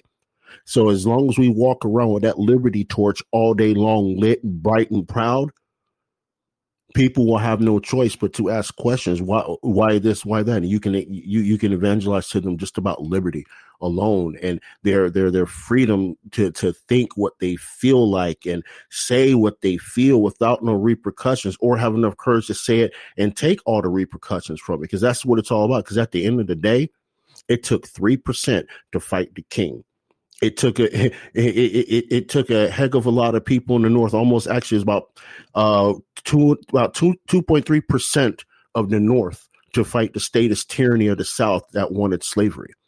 And right now people we're at, at that point where it's going to take another three percent to stand up to all the statism in this country and shut it all down. And it all starts with our families and teaching individual liberty and getting our culture back I agree 100%. Um, before I got kicked off of Parler, before I got permanently kicked off of Facebook, which I'm glad I did because I don't need that AI technology controlling my um, emotions, which um, they do that to the best of our families. Um, I would talk about this. I mean, I made podcasts before I, I got on this whole uh, mission for God, and I talked about seg- segregated cities because I, I, mean, I would hear people from Chicago and all over the world, and even my cousins. Milwaukee's so segregated. I'm originally from Milwaukee, and I'm like, you know, and and God has blessed me to come out of the inner city to live a really decent life and I don't count my blessings at all. I mean, I'm I'm I'm thankful. Um I came a long way. But I told my cousin, I said, "Listen, I says Milwaukee's not segregated. The reason that milwaukee segregated or Chicago or Indiana or all these major cities is because they put checking the cash, checking the loan on every corner. So you go bring your title in, they give you a massive interest, and then you got these Arabic folks that aren't paying taxes for 10 years, buying furniture stores, putting you in more debt. The problem is is they bring a materialistic style to the black community to where there's people robbing and killing to get what other people have that worked hard for it and they're putting themselves in debt. And I told my cousin, I says, listen, these realtors, this ain't the 1950s. Now, in the 1950s, you know, you would you want to buy a house, but oh well, let's not go to this neighborhood. Let's go over there. If your credit's right and your money's good, you can move wherever the hell you want. Then my cousin would say, Well, you know, we need to start spending more money in the black neighborhoods and, and stop spending money in the white neighborhoods. And I told my cousin, I says, Listen, and she might listen to this, but hey, I'm working for God and I'm telling the truth. I said, Listen, who owns the stores in the hood? I lived in the inner city in Milwaukee, and, and I'm not ashamed to even talk about it. The Chinese and the Arabs. Preach. Them folks are not putting money back in the community. What we Preach. need to do is stop saying a white man's racist system and start telling these Democrat ran cities or these Democrats that run the school system fix our damn schools up, hire teachers that are going to educate our students so they can go get a nice career and come back to the community and build a community. And stop giving these people that don't live in this country free ways of being successful because that money don't even stay here. They ship that shit out to their country. You know, and Preach. that aggravates me. That aggravates me because I don't know if God sent me down here to see this and just be different. And I know I'm not different than any of my other family members, but they're so brainwashed that they don't see past the environment that they live in. And this is mm-hmm. because this is throughout America. This ain't even only in Milwaukee. This is California. This Oh, is New trust me, tell me. Come, They- I mean, the The the Chinese, the Chinese have taken over California, where you can't even buy a tree house if you're if you're a Californian because they they buy up all the housing and drive up the housing costs. So that's why people say, well, why are Californians leaving? Because they they buy the houses in China cash and they drive the market up where we can't even buy a stick of gum and it, it, you're absolutely correct and that goes by uh you know we we used to own a lot of things real estate and our own markets and everything else and you're absolutely correct how can you say you live in a in that type of environment but you but you're not even investing you're not even investing in real estate you and that's and, and and that's another thing we could have another chat on it where where where you can't tell me well, this city is racist because of the president that's a Republican president. No, and that goes back to basic civics. You're and that even goes back to financial illiteracy. That and that's the type of things that we need to start building on. And even if you are a, a non-minority, you got to start looking at, okay, let's start getting to real estate investment. Let's start getting life insurance. Let's start buying back our community and investing in our community and being those shop owners because you're absolutely correct. And I have nothing against anybody who wants to start a business, but you cannot scream racism in your own community, but you're giving the person who doesn't even invest in your community. And you have to start asking yourself why. And then you have to start saying, okay, enough is enough. Let me go open up the shop. And you're going to get a lot of backlash, but you're absolutely correct, Mike, because I see it here in the state of California and even in the inner city people that I know and people from Chicago. But you're absolutely correct on how our dollar is spent because we are a $14 trillion community, but you're you're hollering and, and blaming Republicans for all your problems. No, we are not the problem because there's not even a Republican in your area. So you cannot blame Republicans. You have to start looking at the people who are giving out these business loans. You have to start looking at the banks. You have to start looking at the people who are controlling your local city and giving these people the permits, but they won't even give you a permit. So that's where the focus also needs to be on as well. Mm. And you know, I want to add something onto what both of you guys have been were saying. And Aja, you've heard this, and Miss Miss Pinky, you've heard this too. Um, Black America has went through the most stuff than any country ever has in this world. Black Americans came out of slavery, okay, started building their own, only to get slapped down again by black codes and Jim Crow. But what people don't teach about Jim Crow, they teach about the oppression piece, but they don't teach about the black excellence.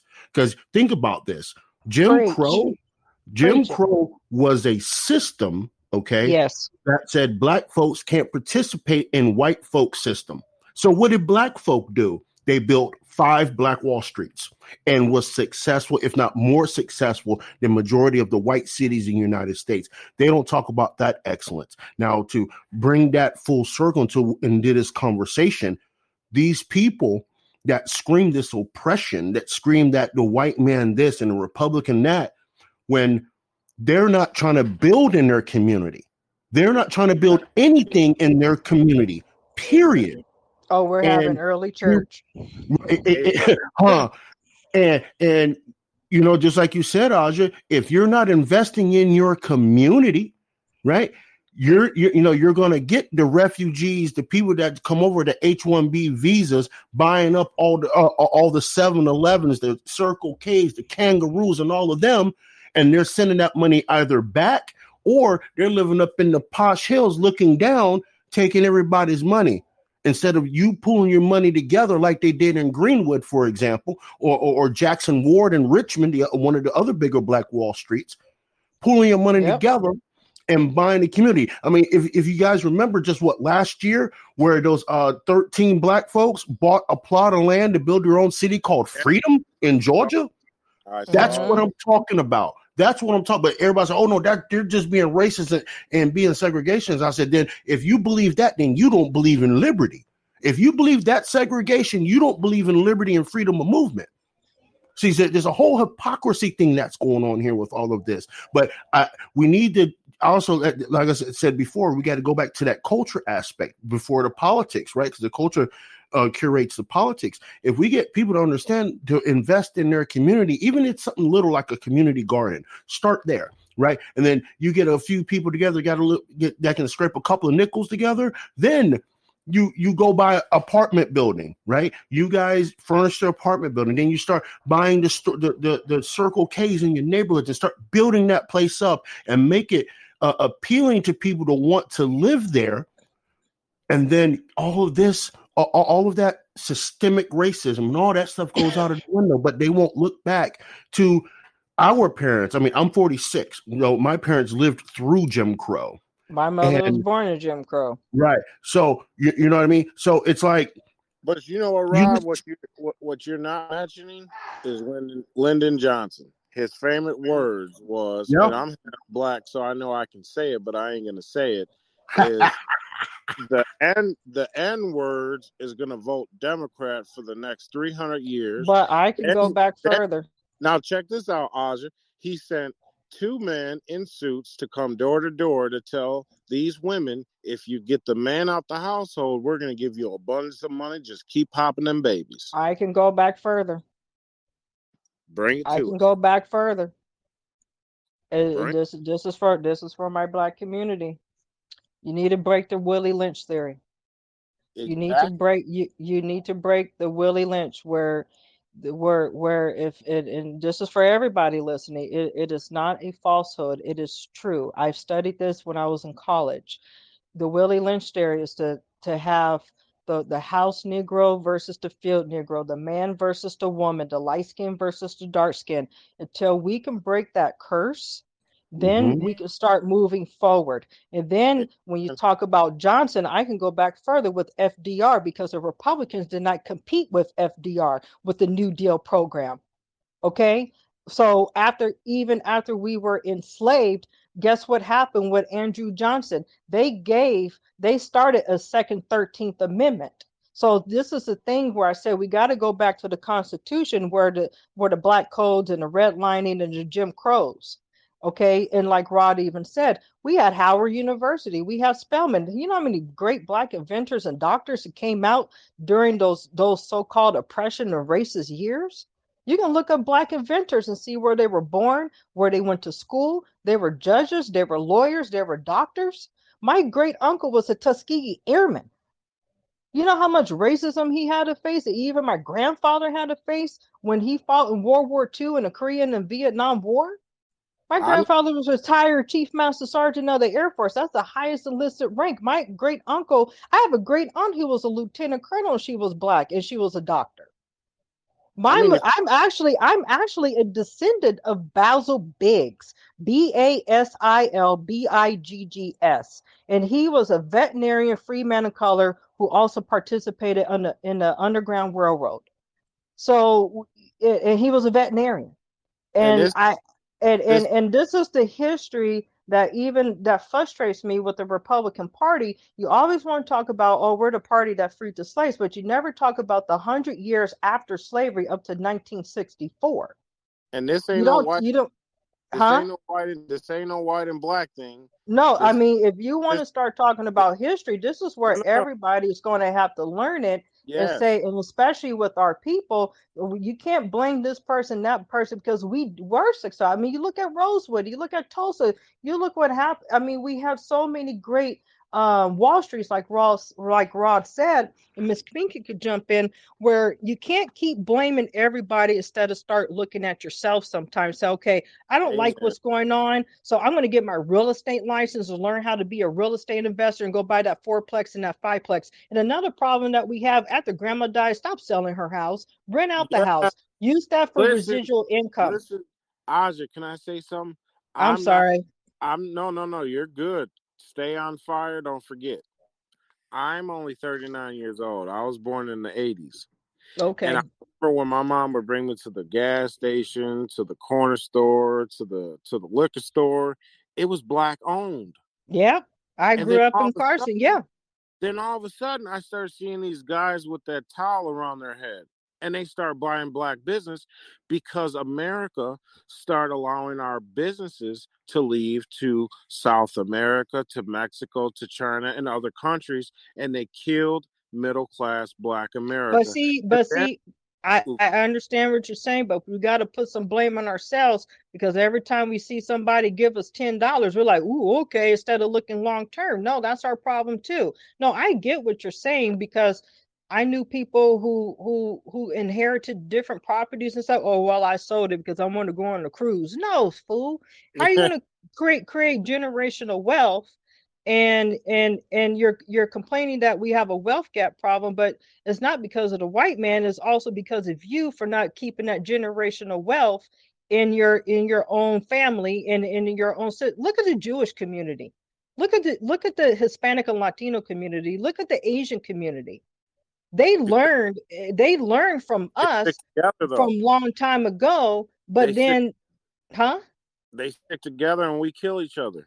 they stick together and they keep the money and they keep the the wealth and they keep the real estate and they keep the businesses in their family. Especially you know i admire my jewish brothers and sisters with this but i'm like we got to go back to where we were before.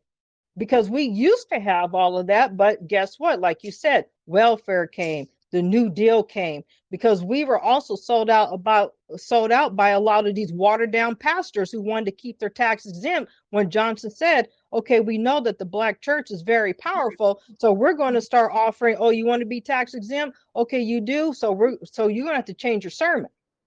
Hey, don't that, forget so about. you're gonna have to change your sermon. The, hey, Yeah. don't forget about the square deal either with Teddy Roosevelt and the New Freedom Plan with Wilson. Uh, we, I I mean, we can. that book too. I mean, we, we we can start. I mean, Teddy Roosevelt, who's a Republican, everybody's oh, he was a great president. No, he was a progressive. I mean, He was a and F- progressive, FDR was a a a, a, a Klansman. Yeah, I mean, if you watch that that that documentary Trump Card out of uh the Indian guy that makes that that that is embracing America, he breaks down FDR was working with with Hitler and Mussolini, Oh yeah, and this I man see. declared war because he didn't want to get bust out that he was a, a socialist progressive. Yeah, I mean, you even Let's look at the turn of the century. Go ahead. uh, uh, Operation Paperclip. I'm just going to leave that right there. Oh, I Oh, think yeah, I we- mentioned that earlier. I talk think I mentioned that earlier. Operation know- Paperclip. But if we you know want to talk about the immigration issue, you know, I'm going to be very careful. I, I know some great people want to come over here, but you look at the turn of the century. You look at how how they allow communists to come over here, uh, fascists to come over here, and socialists. And you wonder why your schools are indoctrinated. If you can go on YouTube, you'll see um, uh, uh, communist parades in New York in the early 1900s. They have actual footage of that. And then we can go into Margaret Sanger, but I think that's a whole nother chat with the eugenics program. But like I said, from that point after re- failed Reconstruction to all the way to 1964, that's why I get angry with the Republican Party. You ignore that history. You you- ignore. You always say. You always say, "No, we never had anything." No, we had a lot of things. Why don't you help us rebuild, or we just going to have to rebuild ourselves? Do you know who Margaret Sanger partner was? I'm not going to mention no name. Oh, I'll mention it. Bill Gates' father. Nope. Oh, okay. Ooh, and that man was making viruses for computers and then Yeah. making the antivirus, and now all of a sudden he's sending viruses and, and, and, and vaccines to the African kids and using them as research monkeys. And now he's got his hands on these vaccines with Dr. Uh, Stick of Sausage in his mouth. Simon says. Lord have mercy. Hey, But I mean, there's a lot of things that we need to do, like Rod and everybody else said with liberty. You got to really look at the history and and you got to look at the liberty aspect, especially with the freedom. And if you're frustrated what's going on in your own community, you got to band together and go back to the basics. I mean, I don't know where everybody's from unless you have it stated on your chat, but I know a lot of Louisiana history. That's where my family was from on my mother's side. And my dad's side, they're from Baltimore. So I know that history as well, where Nancy Pelosi's father, who was the mayor of Baltimore. And I even told that in one of my videos. I broke it down. Let's recall Newsom because that's a dynasty between Newsom, the Brown family, and the Pelosi family. And they're all connected. All these little dynasties are connected and and and the mayor uh when pelosi's father who was the mayor of baltimore you wonder why baltimore is the shape it's in and i tell democrats this i said how can you talk about how bad Bal- i mean republicans how can you talk about how bad baltimore was but you keep allowing these same people to get uh, elected and we're trying to fight to get them unelected and you're not giving us or helping us with the resources so yes we're going to have to do it grassroots level we're going to have to be the davids we're going to have to be the the the Paul, you know, uh, everybody to really fight that three percent. Because if we're not going to fight and take back anything, we're going to lose a lot. We're going to lose everything. We're going to lose home ownership. Where Gavin Newsom just now said there's no more single family zoning. There's no more single family lot zoning. So that means I live in a single family um, zoning area. So now you're going to have people converting their houses, expanding their driveways. And I live in a homeowners association too. And I'm on my board of directors. So this is going to be the biggest stink you're going to see in California. It's going to go to court. But see, now we let we let this tyranny because everybody was so focused on the candidate instead of vote on yes. And I'm going to say it out loud. No, I was not impressed with um, Kevin Kiley because to me, if you're going to be running for a higher political office, you need to resign from the office that you're from. Because if you talked about Kamala Harris, who was our state, who was our um, our federal senator, why was she going around campaigning? She should resign. Stop being hypocrites. If you're going to run for a higher office and you're already elected to an office, then you need to resign from that office if you want to campaign for a higher office, or just don't accept that position, or just wait until your position is over and then go high to a higher office. At least I could say that with Kevin Faulconer. He was the former mayor of San Diego. So, yes, he could go run for governor. But don't blame the candidate, the high ticket candidate, because he was not the problem. It was the complacency and people not voting yes for us not to get the um, Gav- Gavin Newsom recalled. And I know a lot of people may not like what I had to have to say about who your preferred candidate, but the goal was to get 50 plus 1. Now we're stuck with Lucifer in the flesh. Well, let me ask this one question. Lena, did you vote for Gavin Newsom? Me I vote yes. did not vote in no nothing in the last two years. No, sir. No, I know you didn't. Uh, Lena, she's from California too, Aja. Oh, g- great. what part? I live in La um, I live in Orange County, but right now I'm in um LA County because I'm here in Carson um taking care of my grandkids because my um son and wife their mom had to go out of town, out of the Mhm. state for a wedding this weekend up in Washington State, I think. I used to uh, live in Carson. I went to Broadacres Elementary School, and I used to live right across the street from Cal State, uh, Cal State um, Dominguez. Yes, yeah, that's where we right uh down the street from uh that's where he is right here on University Drive in Oh yeah, uh Avalon. yeah, So yeah. My aunt, my aunt big lives in Avalon, off of yeah, Avalon. that, Small that world. college. Yeah, that big college up there. Yep, Yeah, my Cal State son, he went he went to my son went to Broad Acres. And Yeah, I Mike's I there. hear Mike saying he's 39. Well, my son, he's 41. Okay. So I went to Broadacres and I went to St. Philomena until we moved out here in uh, Moreno Valley in 88. But my grandfather, I was all I still, you know, I still got family in Carson. So small Oh world. yeah, yeah, it's a nice, yeah, uh-huh. I used to we used to live here too. I had a house uh that I bought in 1985. I lived there till uh what 1990. I bought it in 1985. I lived there to 1996. Then my nephew has it right now. But yeah, my son, youngest son, I have three kids. Only got one daughter. She's in the middle, but he went to Broad Acres. awesome. Small world. See how God brings everybody together. And I tell Yeah. people, I, I, I don't hear too much a lot of bad about Carson politics. I always hear about Compton and different areas. And I used to tell people um, when Aja Brown got elected to mayor of Compton and people were showing potholes all, all bigger than craters, looked like they were getting bombed. I said, well, you got to hold her responsible. But they were blaming the federal government. I said, no, that's local government. That's a local government issue. You guys voted her in. You can vote her out if you're not getting your potholes. That's true. and and I tell people you got to get involved and and like Rod said and we all always say you got to find you know I'm glad we all connected and I'll drop my email address and maybe Rod you can drop yours and of course Nicole's going to drop her information we got to come together because if we don't save what we have right now we're going to wake up one day with the UN on our soil making us take vaccines and and and and putting look what's going on in Australia. They make concentration camps now because they took away their right to bear arms and they can't really fight back. So they're fighting in the streets. We're going to have to really save what we have and start coming together all across the country because I'm looking at what's going on in Europe. They're rising up. In France, they're rising up. They're not rising up for French fries anymore. They're actually rising up. And so that was a little joke because French, the French always revolt for something.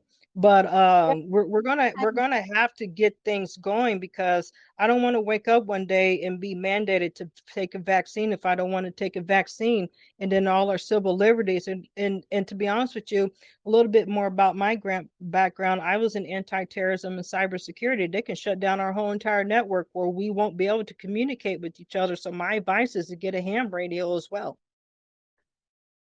They're trying to change our constitution. That's what I heard, and I heard it from the international uh, judge the court that he's on that court.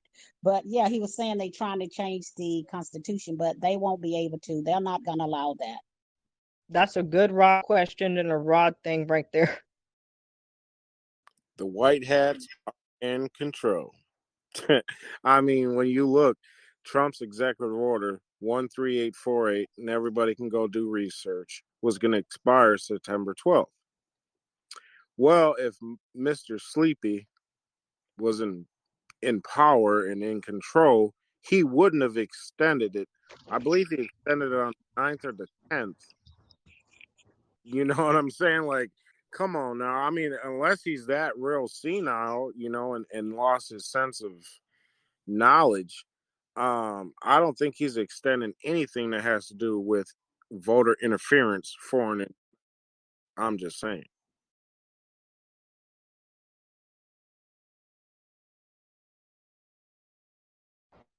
I'm gonna have to look into that more. Yeah, look into that. He extended it, I believe it was the 10th or the 9th, and it was going to expire on the 12th. And then they had that little so called Trump supporters going to rally in DC, which we know that was all staged and crap, that they didn't get what they wanted. And uh, on the 24th, Arizona is going to be presenting that full forensic audit. So, um, yeah, you know, and, and I love my military people. I appreciate you serving your years in service, Aja and Cheryl Erickson. Um, you know, and I know I know the good portion of people have not forgotten their oath, and uh, I know this is going to turn around because God always wins, you know, and these people are working through the media to keep us agitated, just like Rod has mentioned uh, Project Paperclip. Look into Project Mockingbird, and then you're going to learn a lot more about the media. Um, they don't work for us, they work for the elite. And then, if you want to learn really about racism and who was the real slave owners, it wasn't a white man, it was the Khazarian mafia. But it's great to have these conversations, love each other, learn from each other and just do research. Don't mm-hmm. just what people say and and that's that's what the the I don't even want to say the left because the Republicans are more involved 95% of them are more involved with the left to where they want us to get to the point where we don't do research, we rely on reporters, and oh, the doctor said that, so it's got to be true. Well, you got to learn who created the pharmaceutical, who created, who took control of the medical field, who can took control of the FDA. And when they took control of the medical field, you couldn't practice the natural rainforest vegetation that God has put down for us and the jungles. And they introduced their petrol oil into medicine. And you can only practice chemicals. Dr. Sebi, uh, mm-hmm. the famous rapper out in uh, L.A. that got killed. Um, what's Nipsey his Hussle. Nipsey. Nipsey was exposing truth about yes. Dr. Sebi, and they wanted to shut that whole thing down. When yep. when when Trump exposed about sodium chloride and hydrochloride citric acid, the whole world was told he's telling you to drink bleach. I drink this stuff every day, and this stuff cures cancer, AIDS, lupus, diabetes, you name it. And it's not bleach. I mean, it mm smells like bleach, but the hydrochloride citric acid makes it so weak that it only destroys the mucus, which Dr. Sebi spoke about, and mm-hmm. the bad thing in your cells, and it oxygenates your cells and it makes your body with the right electrons rolling in your body. You know, mm-hmm. and it's important to have these conversations and not criticize each other, but listen, and then hmm do research and be like, oh wow, because now we can help a village when we find out truth. Well, I could top that one with Judicial Watch. I retweeted it and posted on my Instagram. They found out the FDA was taking aborted babies and using them for lab mice experiments. I mean, there's rumors out there allegedly that Mr. Uh, Italian Sausage Simon says is using aborted babies, and if you connect with the right doctors that are dealing with real scientists that are going to tell you the truth, they're in them vaccines as well. Mm-hmm. I mean, even the White Coat Beagle Project, I'm a very big animal rights activist where Dr. Fauci was um, experimenting and tormenting um, beagles in the labs to experiment on these vaccines. I mean, there's there's so much out there, and people's like, oh my God, this is so overwhelming. And this is what I tell people: find a great niche that you're good at, whether it's the Constitution, animal rights, or whatever it is, um, good public speaking good advocacy and research.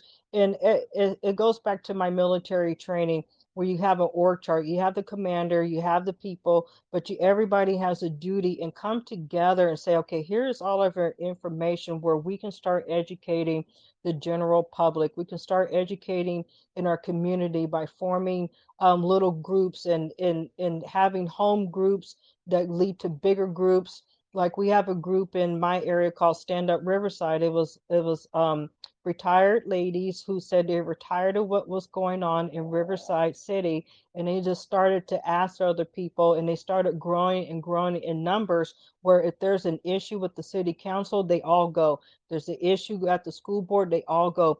And and trust me, I think they're up to like a hundred ladies now, but they were saying they were just so sick and tired and they just started having those conversations. So they're called Stand Up Riverside you know they they just talk about the local issues and how it affects and impacts the community.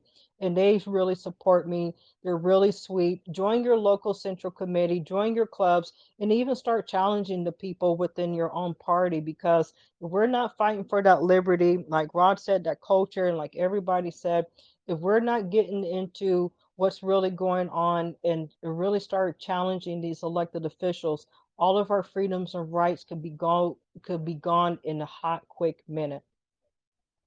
And that's all i really have to say and i really appreciate you giving me this time and everybody listening. I'm going to drop my email. I hope rod and nicole drop their information so we can all share and build this network and and see something good moving too I just opened the wall, so if you guys want to post that on the wall, that's fine. And um, I would love for Rod and Nicole and you, Aja. Um, don't be a stranger. Um, no tonight was the first night I got kicked off the chat. Um, this really isn't a censoring platform if you do some research on um, this platform. And the only way that we're going to succeed in this um, digital informational battle and this World War Three that people don't realize that's what's really going on in this country and throughout the world. Um, uh, Thomas Jefferson, um, his words, and I love it. He goes, a, a, a society that is not, and I'm not going to say it exactly how he says it, but a people that is not informed will lead a society of ignorance. Right now, we know our media is a blackout. They're not giving us information. And frankly, I believe our media has been taken over by the white hats.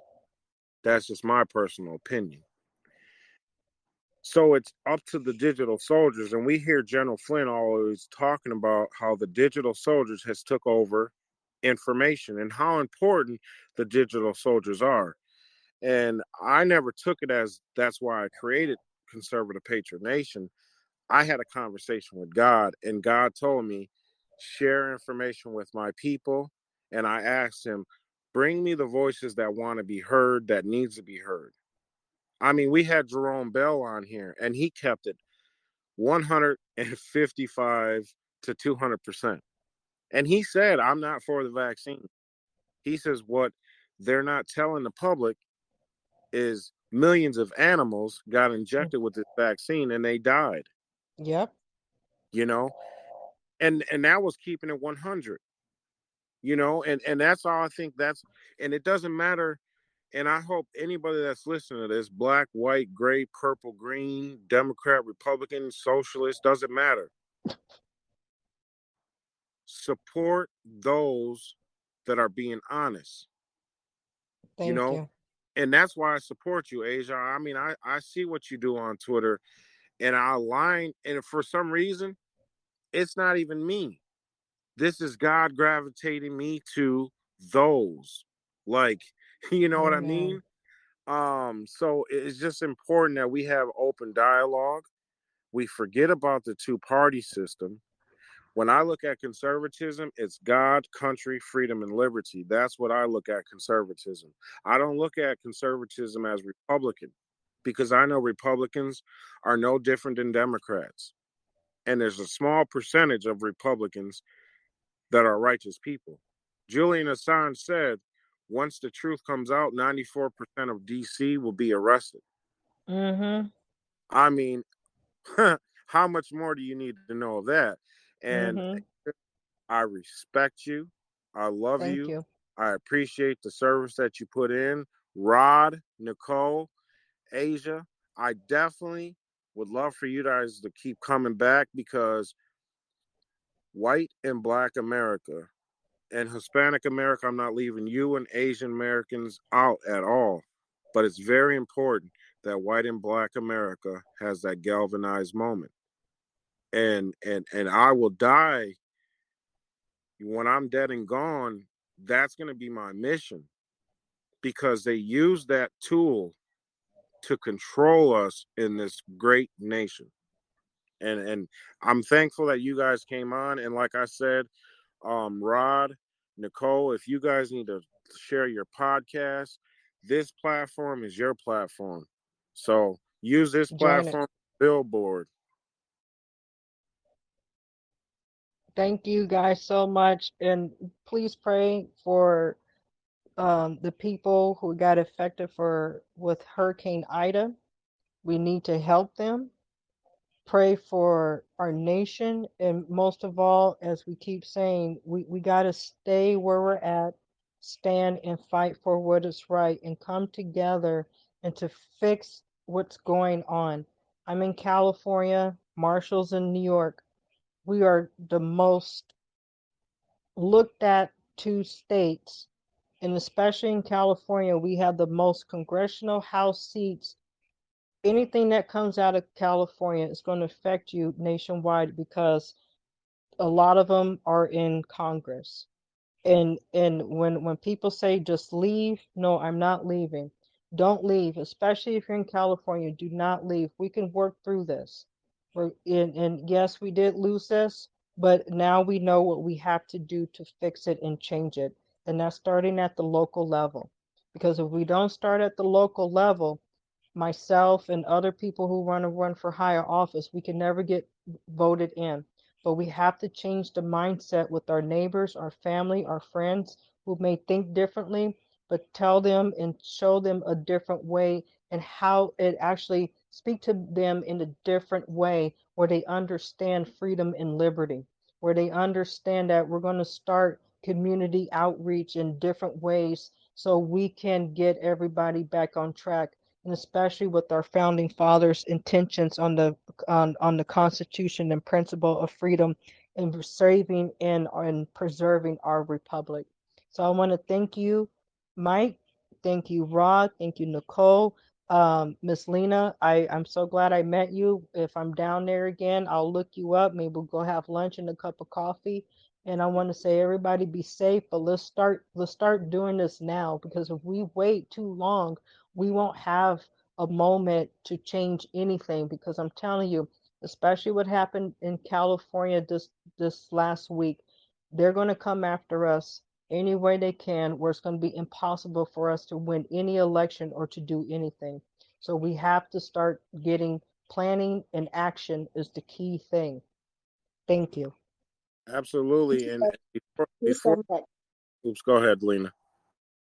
kind to say thank to thank her and say, okay, I'm looking forward when she's down here. Just give me a um, call. You can give her my number, Mike. Uh, either I'll send it to her. Thank you so much. Most definitely. Oh, she left. I was gonna Oh. introduce you with uh, Cheryl Erickson. Um, she's running for governor in Illinois. That's another state that we need to clean up because uh, all you guys have to do um, is go to YouTube and type in Mayor Lightfoot talks about the New World Order, and um, it'll blow your mind. And that might help you, Rod, with podcasts. You know what I mean? Because believe it or not, that's what we're facing. We're we're Mhm. facing a new world order that these evil Satanists is trying to push on us. And I'm thankful that you guys joined us. I want to bring white, black, Hispanic, and Asian America together. And um, I Mhm. appreciate so much. And you guys have a platform. Um, I know my admins, they have like coffee in the morning at 9 a.m. If you guys are on, just join the chat. I know I'll be working from Monday through Friday. I, I do a full time job. But uh, like I said, God has put me on a mission to uh, allow those voices to be heard and, and information to be shared because a lot of people are losing hope. A lot of people don't really know what's going on. Um, there's a spiritual war, there's an individual war, there's Mhm. a digital war, and uh, we're in World War Three right now. Well, good night, everyone, and thank you once again. And let's do it. Absolutely. You guys have a good night. Uh, you too. Thank y'all. Thank you, Rob. You guys have a good night. You too, Nicole.